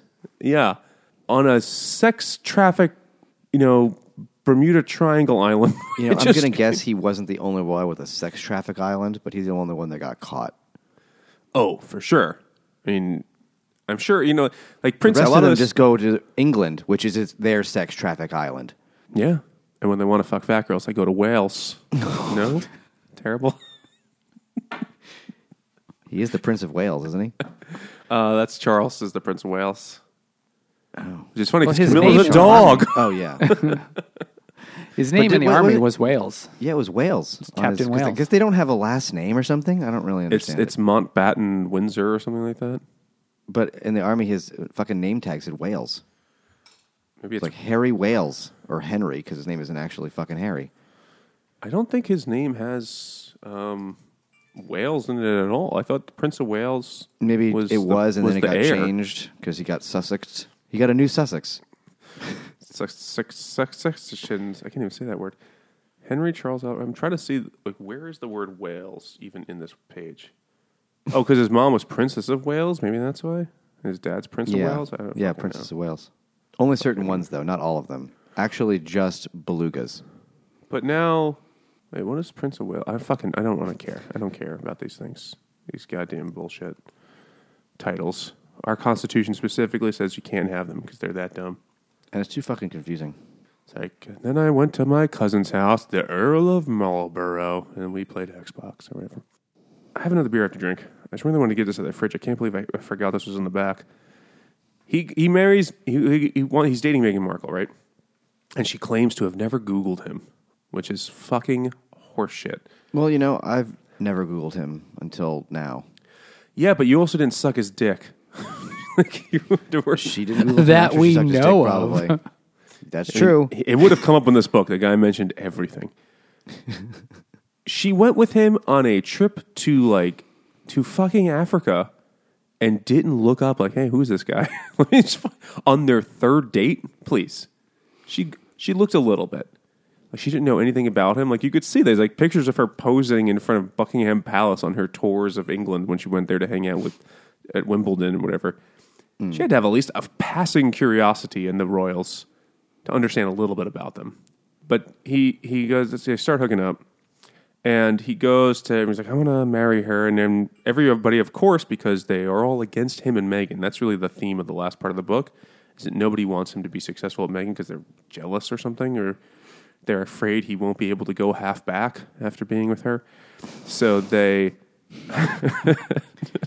so they're like, no, I don't know, man. Maybe like hit the brakes a little, like I don't know, just pause. And he's like, no, no, it's totally going to work. And they're like, that sounds like a fool's and king's folly to do that. Oh, fucking, that, Just kidding. He'll oh. never be king. it's true. He's fifth in line, Six. which which oh, sixth now, according to his Wikipedia, is fifth in line. Well, that's because Charles is dead. oh, Yeah. you're right. Elizabeth. Charles, Charles is not dead. Elizabeth Yes. is dead. That guy's gonna die he's sixth. any Now minute. he's fifth. You're right. His know, fingers his look parent- like cocktail sausages. His parents lived to their late nineties. He's only he's in his mid seventies. He looks like he died and they found him in a river. Well, he, but he, but to be fair, he always did. yeah, yeah. He always looked like shit. this is Fools and King's Folly from Sand City, a beer that I had a long time ago, and I forgot I had one more can in the fridge. I was like, oh, this is about Royals. And it is a stout with coffee and I think coconut. And it's only seven and a half percent, so it's probably I probably ruined it by letting it wait there. It's like a nitro thing, so it has that like Guinness kind of feel to it. It's actually quite, quite nice for uh, early in the afternoon. That is my third beer. nice to kind of ease, ease off the gas a little bit with the ten percent beers. Very nice. You got to taper or you have a seizure. Yeah, that's I gotta I gotta ease myself because after we record this, I'm gonna go play Marble Run with my kid for four hours, which means I'm gonna play Marble Run and she watches. Uh, it's gonna be great. I can't be drunk for that.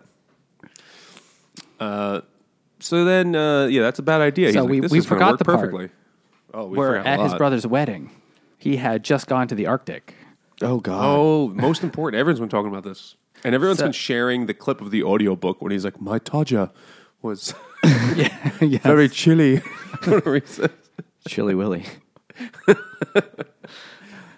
I had a set. There was a second pole there. what happens, Nate? This, I think you were the most appropriate person here to describe this part. I really want you to be as graphic as you can. Yeah, because I forgot so all of it. he. Doesn't so- highlight any of it. I don't know why he needed to include this in the book, besides the fact that this is clickbait. It's to show that he's But- vulnerable, and just like us, getting, you know, every, he who goes- hasn't had this happen to them? Who, who, When they yeah, go to who the North among us Pole, didn't yeah. go to the North Pole and get frostbite on their dong? he went to the Rookie North move. Pole the week before his brother's wedding. You know, and 'Cause he had like- to. He had to. Just he he just had to, and so he Was goes. this like a and when he wounded comes warrior back, thing? I forgot where he went. It, it was a it was something like that. Yeah, I mean, I'm sure it was a good cause, but still, you know, he, he still did it anyway. So he comes back and he's at his brother's wedding. He's like, "Oh my god, what is happening down there?" Uh, and it and somebody recommended to him. Shouldn't him have fucked that snow bear. somebody polar bear is. somebody recommends to him that he puts this cream Uh, on it's his Elizabeth dick. Arden like There you face go. cream. And what he says is, as soon as he opens, as soon as he like opens it, it br- it reminds him of his mother. So he literally in what because his mother used to wear it, used to use it. So he like remember. So he's like having this intense memory of his mother. Wait, this is what this is then- in the book. While he's putting And then the he cream begins to arden. on his dick, Yeah, and he, it's the uh, it's the two of those things together where it's like it's like wh- why did you need either of those things in this Leave book? one or the other out. or both. Uh, and then Or both. and then he goes to the South Pole, and he's and he's like, "You're not gonna let that and his happen butthole again." gets frozen. I mean, to- he, No, he mentioned this time he makes- he has learned someone didn't knit him a hang special- brain out there. well, he mentioned this time he gets someone to knit him a special dick sack to keep his dick warm. It only makes sense. Your nuts have a sack. Why shouldn't your dick have a sack? He- Someone makes him a, a- basically he wears a cod piece, crocheted cod piece, which I thought only hipsters had, but apparently not. It's great for South Pole expeditions. Protect your pole. so he Anyway, goes so- there and, and and but he he puts the cream. It must have been a really conflicted wank. You're like, this smells like mummy, but it's all lubed up. I can't waste it. he also consistently calls her mummy throughout the whole book. That's a British shit. Oh, it is. But at a certain point, when he talks about Meghan Markle, her father, complicated man, she still she's in her thirties and she still calls him daddy. It's like, you still call your dead mother mummy. So, is that really different? is it really? Are you that unaware? And the answer is yes. Yes. he's that unaware. Yes, he actually is. It's impressive because a memoir is, by like definition, self-centered, and he has also no self-awareness. How did you do both? How Because did you get someone to- else wrote it. It's just, hey, can you talk about yourself for about 20 hours and I'll just make it into a book and you'll make. He, get, he apparently got an advance of $20 million for this book. what? Yeah. Jesus. Well, uh, there, there was a quote here I wrote down. I think it sums up the whole book pretty good. Um, he's talking about like how My some, Todger was cold. Yeah, I have a I have a dick rash, uh, and it's balding. The uh, so he's talking about how the some fucking paparazzi journalist shit was just like uh, he wanted to he was going out with Cameron Diaz or he wanted to get with Cameron Diaz, but you know blah blah blah. And he's like I and he says like I never met her. He says I was never within 50 meters of Miss Diaz. Further proof that if you like reading pure bollocks, then royal biographies are just your thing. Not royal autobiographies. Well, someone else wrote this one. It's true. It's technically. But he put his he put his seal of approval on this. He put his stamp. He, he, he let his Todger touch it a little. he does call it his Todger. Does that im- does that imply that British people instead of one of their words for fucking would be todging? You know, don't say I penised her. I don't know. Maybe in they do. Kazakhstan you'd say that. Maybe that. they do. I penised her real good. Uh, but he might. I don't know. I, they have a lot of dumb words. I Yeah, of course they do. showed him my Todger in the back of the loo when I lifted my jumper in the garage. in the garage, and my bollocks were drooped onto her trainers. What? Those are some low hanging balls. Huh? I, I think. I, I I think again, he's just doesn't think past the. There's a reason why this book is 200 chapters. The man's incapable of extending a thought past a page and a half. So when he says something, someone else wrote. well, like, even so, like, I mean, I'm, I can't imagine that he was sharing with. This is how I want it paced because he doesn't read books. Hmm. Like, I think this is just the way he shared things, or like these are the answers to a lot of stupid questions that were asked of him. But he's, and then smushed together. But he never went back and like, is there like, what's the thread? What's the thing throughout this story? Or like, let me make sure that the things I say all kind of line up. But he's fucking, he's a dumb boy. And then what happens at the end? And then like, so then they go to the, they, she meets, oh, uh, Kate They- meets the queen on accident. Like, Meghan they didn't plan. Oh, sorry, yeah, Megan. Sorry, they didn't plan on meeting the queen, but then she, the queen was just there, and everyone's like, "Oh fuck, you got to call her your Majesty." And then Megan's like, "Really? Even though she's your grandma?" It's like, "Yes." She's not She's your still- grandma. She's also still the queen. Like, just be polite. It's like, And also, she mentions he mentions he has never hugged her. He got a firm handshake once or twice. yeah, when Never and hugged his grandma. later when he wants to, uh, when he asks her if he can marry in, Megan, in, he's in like, his I wanted to hug her. I did. She never hugged Charles either. Yeah, and that shows. He looks like he smells. Oh yeah, absolutely. He smells like Jacquard Noir and uh, cheese. He looks like he smells like gout. What? I don't, who has that? What? That's. it is the king's disease. this makes sense. So at the end, they move to LA and they have to support themselves, which is why this book came out. There you go. also- because Comes Suits full- is yeah, all those suits royalties are drying up. Uh, that should have been our. And we spilled some of these beers on our suits. should have been our stupid joke. Because that's all we're talking. She's All right, waiting for so- the spin-off, Casual Jackets. Here is the thing about this book. Blazers. She's a trailblazer, all right. she was on suits. So here's the thing about this book is that like it they o- now that they have to support themselves, the only thing they have to support themselves with is their celebrity, which is why they had to write this book and make the Netflix thing and like that. So he tried to avoid the the media his whole life, and now he has to literally become a he has to intentionally engage the tabloids, but at least now he's profiting from it, I guess. Well- and uh, so, but another thing though is going all the way back to the 1950s. Prince Philip's strategy for not like for not having the British people get rid of the monarchy was to humanize them to make them seem more like oh they are kind of just like us Stars, and not, and like not us. just and not just like this thing that lives in a castle and then that's that's who rules you fuck you you know and so whether or not harry's doing it on purpose he is playing into that of like you know this is really even though he hates the media hates the paparazzi because sure they're assholes but he's playing into it to support the monarchy in the system that he hates by doing this So, how many years before he's on Dancing with the Stars? What's the over/under? Didn't they just cancel it? Not over? What? They still make that piece of shit show? I'm sure they do. They'll never. They'll never America's run out of treasure. C-list stars. That is true. And it can't be a high budget show. Like they have to make profit. Wasn't Chris Christie on it? Who I was- believe so, yes. That wasn't really Uh, dancing. Sean Spicer was on it. Oh right, S- chair Did- dancing with the I think my stars. favorite- my- That's Chris My favorite Christie part. bopping along while he waited at a buffet line. See, now wedding. he's now he's the Prince of Wales. I did like one of my favorite parts of this book was when he refers to Chris Christie as famously stout. Yeah. famously stout. Uh, what he didn't talk about in the book is when he was caught on a live mic trying to ask the president of Disney, I think, like, "Hey, got any shows in the works that you could put my wife in, or something like that?" He was She definitely was on hustling for something. you know.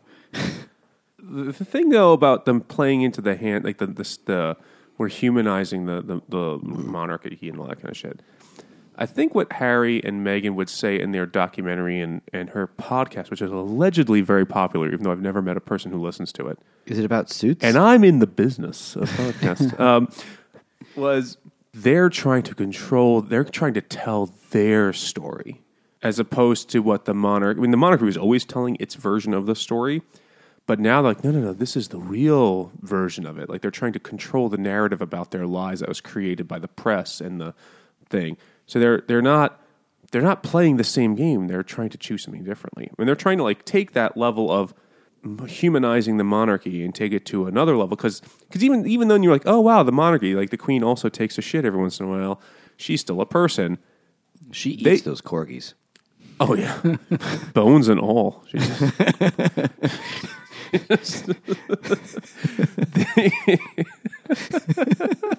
That's so stupid. but the um, the thing that Meghan Markle and, and Harry like they want to have it. They seem to really want to have their cake and eat it too. They want to Even his birthday cake that no one cared about. like they want to be regular people and celebrities. They want to be They able to want like to turn, be very, very rich, regular people. They want to just be able to turn it on and off at will. They want to be like, all right, yeah, I'm I'm rich and famous. At Willie. Don't bother me. God damn you. don't bo- this is how Nate feels all the time. Don't bother Don't bother me when I'm, you know, at the supermarket with my children or whatever. Even though like they're not fucking going to whole, you know, Path- Whole Foods. They Uh, say they are. They said they went to Whole Foods in in the book. Yeah, But that was when they went incognito and they pretended they, they didn't go with each other. That part, And they Where called each other. where she had to tell him how to find aisle. parchment paper, and he was so stupid he couldn't. You mean like what they wrote the. Magna Carta on? Yeah, exactly. He's like, I don't see any Magna Cartas, but Granny has a whole bunch of these in her in her collection. I don't, you bake on them? Is this the deed to Zanzibar? I'm not making muffins on the Doomsday Book. What are you? I I totally lost my train of thought, but like they want to have it both ways. Whereas the mar- like the the the British thing of a couple generations ago, the monarchy thing of a couple of generations ago was like we're not despots from the before the age of enlightenment. We're we're people too, and like that's why they have these very like carefully made documentaries where they show Queen Elizabeth playing, you know, with a young Prince Charles, and they're like, you know, pretending that they're normal people as they sit at a table that seats 400 or whatever it is. but here- Sitting on the sofa that they bought on sofa.com with Meghan's credit card. Oh, because he, yeah, he's because he was poor. He was. They had no money. But he had to choose which of the royal estates to live in for free. but Again, some were positively just and renovate falling for apart. free. But there's like Although a I think it didn't have budget to plumbing. repair them. But it also didn't have plumbing or electricity, so it's like, yeah, I guess he That doesn't one, need sure. to doesn't need to shit in and out. But he was so living in the sense. other one while they did that. Yeah, hmm But like Prince uh, Willie, when they moved into a place when he got married, they had a, it was being renovated. Well, who was paying for that? Clearly, the royal family was paying for that. He mentions it at one point. Like they lived just across the way, and I could hear the renovations, and yet they never invited me over. I don't know Well, they why. they did mention that they were mad at them because uh, uh, what Suits fuck? was canceled. no, she leaves Suits. Her character leaves Suits so she could be a princess. Um, but they mentioned like, oh, once they have their various, they have a few meetings to like hash out like the issues because they're obviously not getting along with Meghan. And they're like, in these meetings, it was revealed that you know, Kate and Willie were upset because they hadn't received Easter presents. And I was like, I honestly, I don't know if these parts are true. This is their side saying this is why we left because these people are fucking crazy. I also believe it could definitely be true because people, these people are fucking crazy. And uh, there's a lot of just like things you do, like they don't have any meaning per se, but if you don't do that step, you fucked up the you know the decorum. Like there's you know like this is the way you address somebody. This is the Yeah. way you sit at the table. This is and fucking that up. It's ingrained in them. It's like the uh, old old school etiquette kind of nonsense. You know, like no, They're why would you ever use that fork? like kind of bullshit. like upper class British people who are all uptight and you know stiff upper lip shit. And I was like, well, Kate was upset that Meghan had mentioned her hormones. I was like, okay, And she borrowed her lip gloss. yes, That was the start when she borrowed her lip gloss because Meghan forgot hers. It's like, oh no, don't they have like they didn't have like handlers there with them at this? It was like an event that happened, by the way. they have a full makeup team. You think you think that Kate Middleton did her own makeup that day? Yeah, they have they have a it's it's a public event for royal families and celebrities. There there is always hair and makeup. That's how it works. They have hair and makeup at porn stu- uh, shoots. They have like, like all right, you're gonna go get, you're gonna go bang those eight guys, and go to Make it look Brenda like to fix your crying. hair. Yeah, like, you, you really, Meghan Markle? There was no one to give her lip balm. Dude, get the fuck out of here. He just Harry really hates Willie, and just the title of the book, he's fucking mad jealous of the guy. he's really envious. But of, also, of according to this book, Willie's jealous of him because Willie has to be the uptight good boy who had to shave his beard for his wedding. Therefore, Harry can't have a and beard. he has no hair on his head. It's fucking terrible. That's the only hair he's got. He's completely Bald naked from everywhere. the chin down. He's like a burn victim. but like, of course, the grass is always greener, right? Like that's also a, like a, we all of us actually have brothers. Like that is a common thing, right? You especially when you become an adult, you like have a conversation or many conversations in passing with your brother or brothers. It's like you had it better growing up. Then it's different for sure. you had it different and and invariably at least at, at, at first time you're like you had it better than me and they're always like no way you had it better because if you're the older son you had to set the example and like they experimented on you and then they like figure oh don't fucking do that again and they did it I'm the one who got his head closed in an airport automatic door because they learning how to hold a baby. That was me. But totally like, your I brother got and I- better. well, some- Jimmy you and your brother are about are a year or so apart right Two years. Same as you.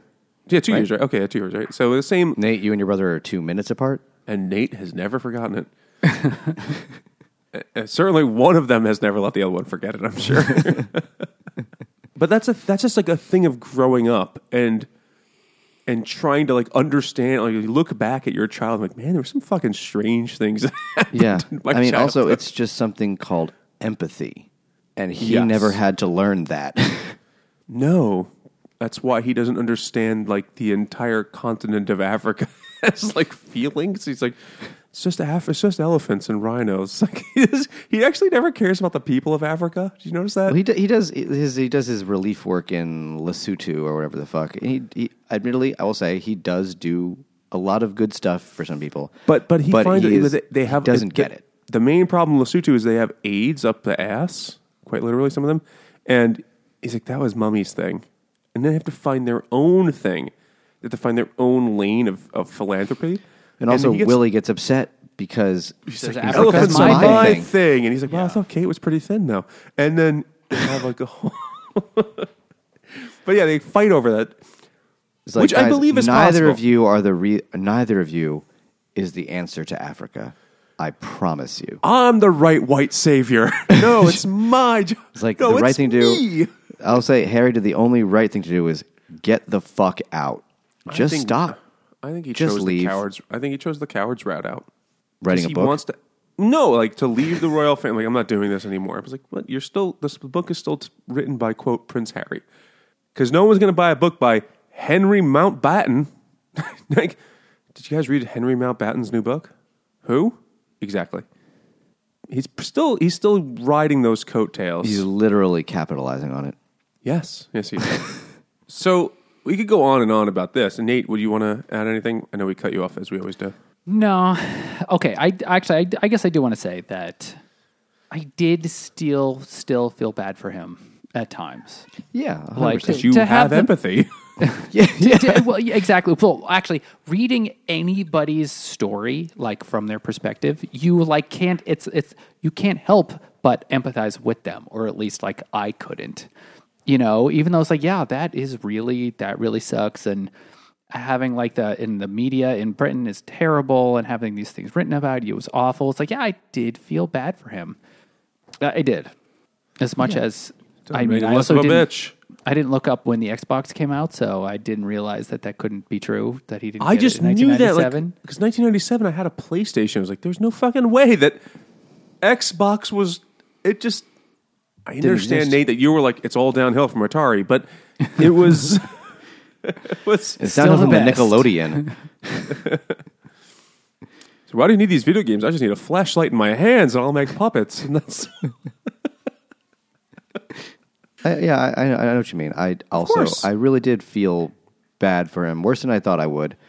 And I would say, uh, talking about through it here and realizing a lot of it was just ridiculous made me think a little bit worse of the book. But I will say, still, he had been through some shit. I get it. I understand. It was things were hard, but he spends a lot of time complaining about shit that is like not stuff you need. Like not not that anyone, not that everyone else hasn't gone through these things. Like not everyone's lost a parent. Like, like I have. I know. I know how much it sucks. But like, I'm upset because my older brother doesn't like me at school.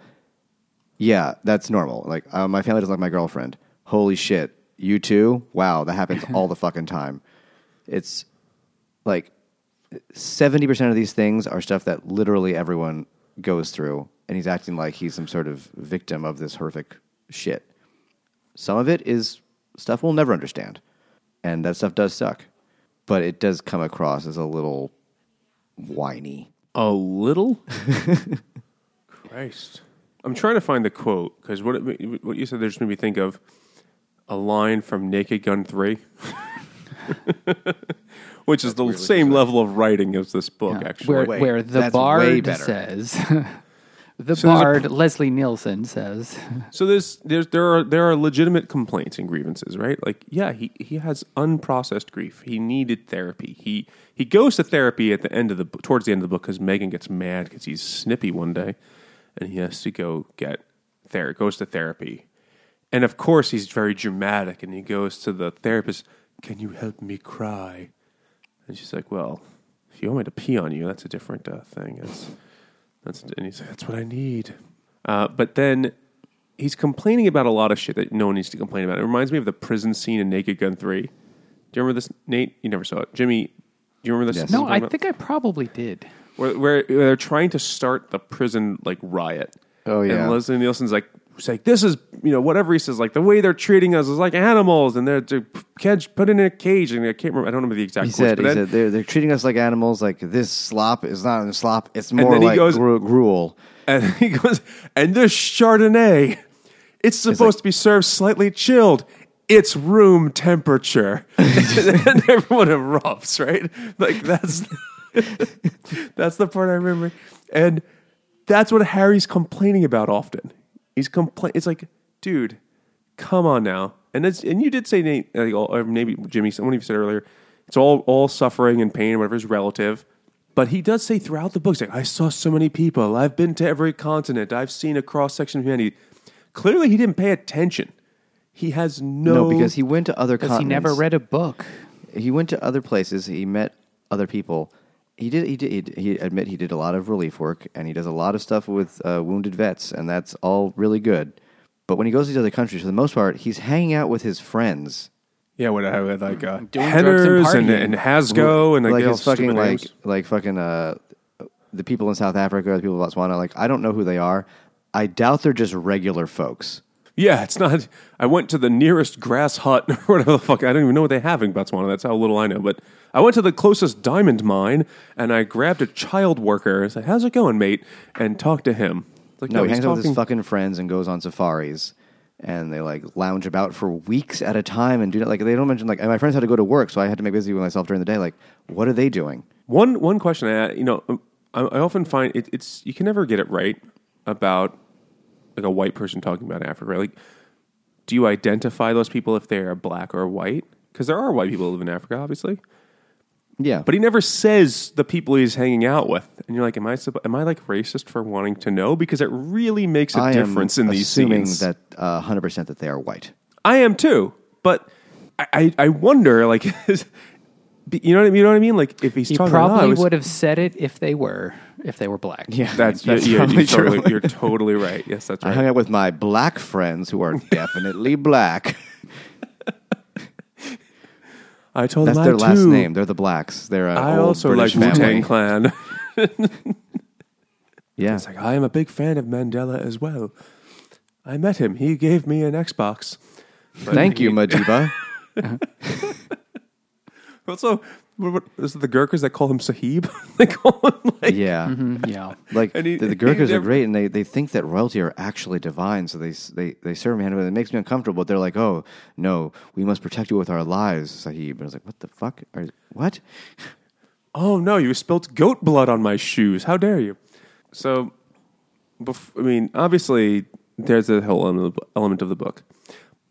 Now, for it as a book, writing wise, what did you guys think of it? Oh, not good. Chicken soup for the soul. Very short sentences, which isn't necessarily a bad thing, although we did But no just do variety. Sun also rises, which is also incredibly short sentences. Which is which could have been the title for this me- book if you just spelt sun differently. That would have been a better title. would have, yeah. Um, no, it is. It it really does read like, oh, this is a transcript that he just spoke out loud. Great Hemingway joke. If you said the sun also rises in the title, if it would have been him giving up his uh, rich life of uh, British philanthropy, it could have been a farewell to alms. No, come on, that's good. That's a good dad joke. Fuck. no, sorry, Nate. What's the third So one? yeah, the writing like style is. I mean, it's so it's so that it's very easy to read, uh, but it's also not because like Prince Harry can't read. zero percent poetic, and it's really just like this is. They just wrote down the transcript of these interviews and like turned it into chapters, and that's like just- mostly it. They deleted And- the um, the ums and the uhs. Like, there we go. That's it. Ghost written. and it's mostly just him telling one page stories and like oh hey yeah this time me and my friends were in vegas that's is kind of a lot of it although Where we it- stayed uh, it- just a just the fact that two-floor fucking apartment with a piano in it and multiple rooms and like things. Oh yeah, just like everyone else does when they go to Vegas. though the well, the one thing that makes it unique is that you don't get memoirs from the royalty ever because they have a rule of you just you just never comment. You just never ever comment. And so that what kind of makes it unique is you never actually hear the inside perspective except when it's fiction or when it's fictionalized like in the crown and stuff like that. Mm. So that was that's what makes it unique but and we only get his side. Not that I'm saying he's lying, but like this is his side, and who knows what everyone else thinks. But it is still like not well written or anything like that. I'll say he's lying. At least some of the time, yes. Well, he's not lying because at the beginning it says, You're right. you know, there's just as much truth in what I remember and how I remember it is as there is in so-called objective facts. That's like Dan Brown saying at the beginning of the book, like all of these things are true, all these things are real. This these Except the organizations things that and aren't. paintings are real, except for everything in the book that isn't real. Uh, He, but he really wanted to do was steal the opening from uh, was it Fahrenheit 450? Not Fahrenheit. Um, Slaughterhouse Five. All of this happened more or less. That's basically what. It, but, but he never read that book because he can't read. Also because he didn't know about World War II except the one time he wore a costume at a party. It's why everyone's so uptight about Grandpa's costume. Well, then he goes, to, like I mentioned, going to Berlin and like learning about the Holocaust. Is like you didn't know, really? Like he, he knew, but he's like, oh, I didn't. You know, it's really made me like think about it. It's like you weren't before. Did it, does it real? Does it really take being there to figure out that it was very bad? I know it's worse. I know it is. The People that go there say like it's crazy how like the the memorials and shit, but like it doesn't. It's not a big leap to think this was the the worst. It's- he's he's a dullard. he's he's a not educated or That's smart guy. Despite family. despite going to the best schools in the world, turns out um, uh, their their curriculum needs some work Well, or something. out the best schools in the world are just the places where the rich kids go. well, yeah. Doesn't necessarily mean they're the best schools. Oh no, the, te- the teachers don't churn out particularly effective. rich idiots. Case in point, this book. Which uh, another thing that kept him a lot, he kept referring to this newspaper person that he hated throughout the whole book, Rehabber Kooks. It was like an anagram or something. It was an anagram for Deb- Deborah Deborah um, Brooks or something, whatever the fuck it is. Deborah Brooks It is a pretty scummy tabloid person. Oh yeah, they all seem like just monsters, really. there was a big thing in the early 2000s where they were basically hacking into people's voicemails and stealing information from there, and including and doing some like really terrible things. Like there, he mentions in one sentence passing this girl who was abducted, raped, and murdered, a teenage girl who was they didn't find her for several months, and the uh, whatever the examiner or whatever the shitty paper was hacked into her voicemail and listened to all of her messages, and the family got, and deleted them so that so the voicemail mail, mailbox wouldn't be full, and then Yeah. they could more could be left, which led the family to think, "Oh my God, maybe she's still alive somewhere," and that she's listening to her voicemails. But no, it was the news of the world or whoever it was. Yeah, I forget. It was a horrific thing, horrible, and like people, mm-hmm. you know, a lot of people got in trouble for this, as they fucking should have, uh, and they did it to a lot of different. You know, it wasn't just to celebrities; it was actually to like regular people who were in terrible situations. And of course, never in that moment does Harry go like, "In that moment, I realized, holy fuck, it could. I am so lucky. Here's this family searching for any glimmer of hope of their missing daughter, and I'm a rich twat." And I'm annoyed that they take pictures of me when I take my penis out and play pool in Las Vegas. like he never once reflects on it, right? Uh, but he his he one of the things he does is he shits on this one woman. He refuses to even name her, but of course it's like obvious who he's talking about if you followed any of his stories or you just fucking you know use an anagram solver to see who this woman is. but he talks about how shitty a person she is, objectively true. But then he takes it a step further and he talks about how shitty a writer she is. And I like this line. It's like, of all the things that surprised me about it, the truly flabbergasting thing was the absolutely shitty writing. I was a poor student, a dreadful writer, and yet I had enough education to recognize that this right here was a masterclass in illiteracy. And to prove his point, he wrote this book. Uh, it's like, I know writing. He ghost wrote this book. And then, and this book is not particularly well written, as you said. Nate. There's nothing. There's no. Oh wow, this guy has a. There's, there's no. There are no interesting sentences. There's no. Not a single word you have to look up. And you're like, oh, that's a great metaphor. It's more just like, ah, the press are shit. Some stuff Period. you have to look up on brainyquote.com. You miss hundred percent of the shots you don't take. Okay, thanks, Harry. Michael Scott. So it's it's poorly written, and he has he just is a, a blissfully unaware idiot. I don't know enough. I don't follow enough of the drama, and I'm not I'm not going to watch their documentary, and I'm not going to listen to Meghan Markle's podcast because apparently she just interviews famous women that she's friends with and then talks about herself half the time.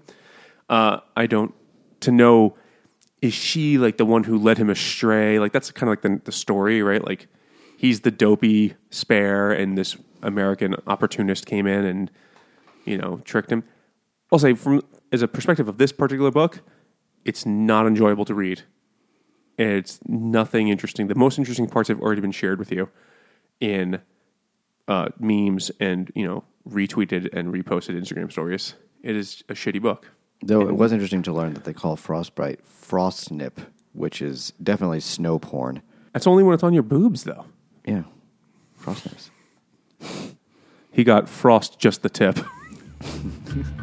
All right, tell us what you thought. Well, who, Send us an e- no, yeah, fuck it. No one should read it. Yeah, no one should read it. Yes. Uh, tell us what You you, don't need thought. to read it send, send us an email to drunkguysbookclub at gmail.com. Follow us on Twitter, Drunk Guys BC. Or go to Facebook and Instagram at Drunk Guys Book Club. And if you're listening, Harry, and you want to find a new charity, you could head over to patreon.com slash Drunk Guys Book Club, where you could support the podcast and all the fine not a work we charity. do. Gotta say that. Uh, but if you're looking for a new way to spend We daddy's are money, taking donations, not a charity. if you really want to fuck the royal family, Harry, trick them into giving the money to us, and that will really piss off somebody. And then, uh, Many people. not yeah, it- more people will be mad than not. Than not. Like three people will be very happy. Everyone else will be mad. But head over to patreon.com slash drunk guys book club or just leave us a review and make it a good one. And if you leave a shitty review after this date, I know it's because you're a fucking Prince Harry fan. And may God have And, mercy on your uh, soul. You can also go to go to Goodreads and join us there on Goodreads, where we are goods reads us Read, all, read about all sorts of goods and reads. pork bellies, bags of flour, all sorts of goods. And check out the Hopped Up Network, a network of independent beer podcasters. And thanks for listening.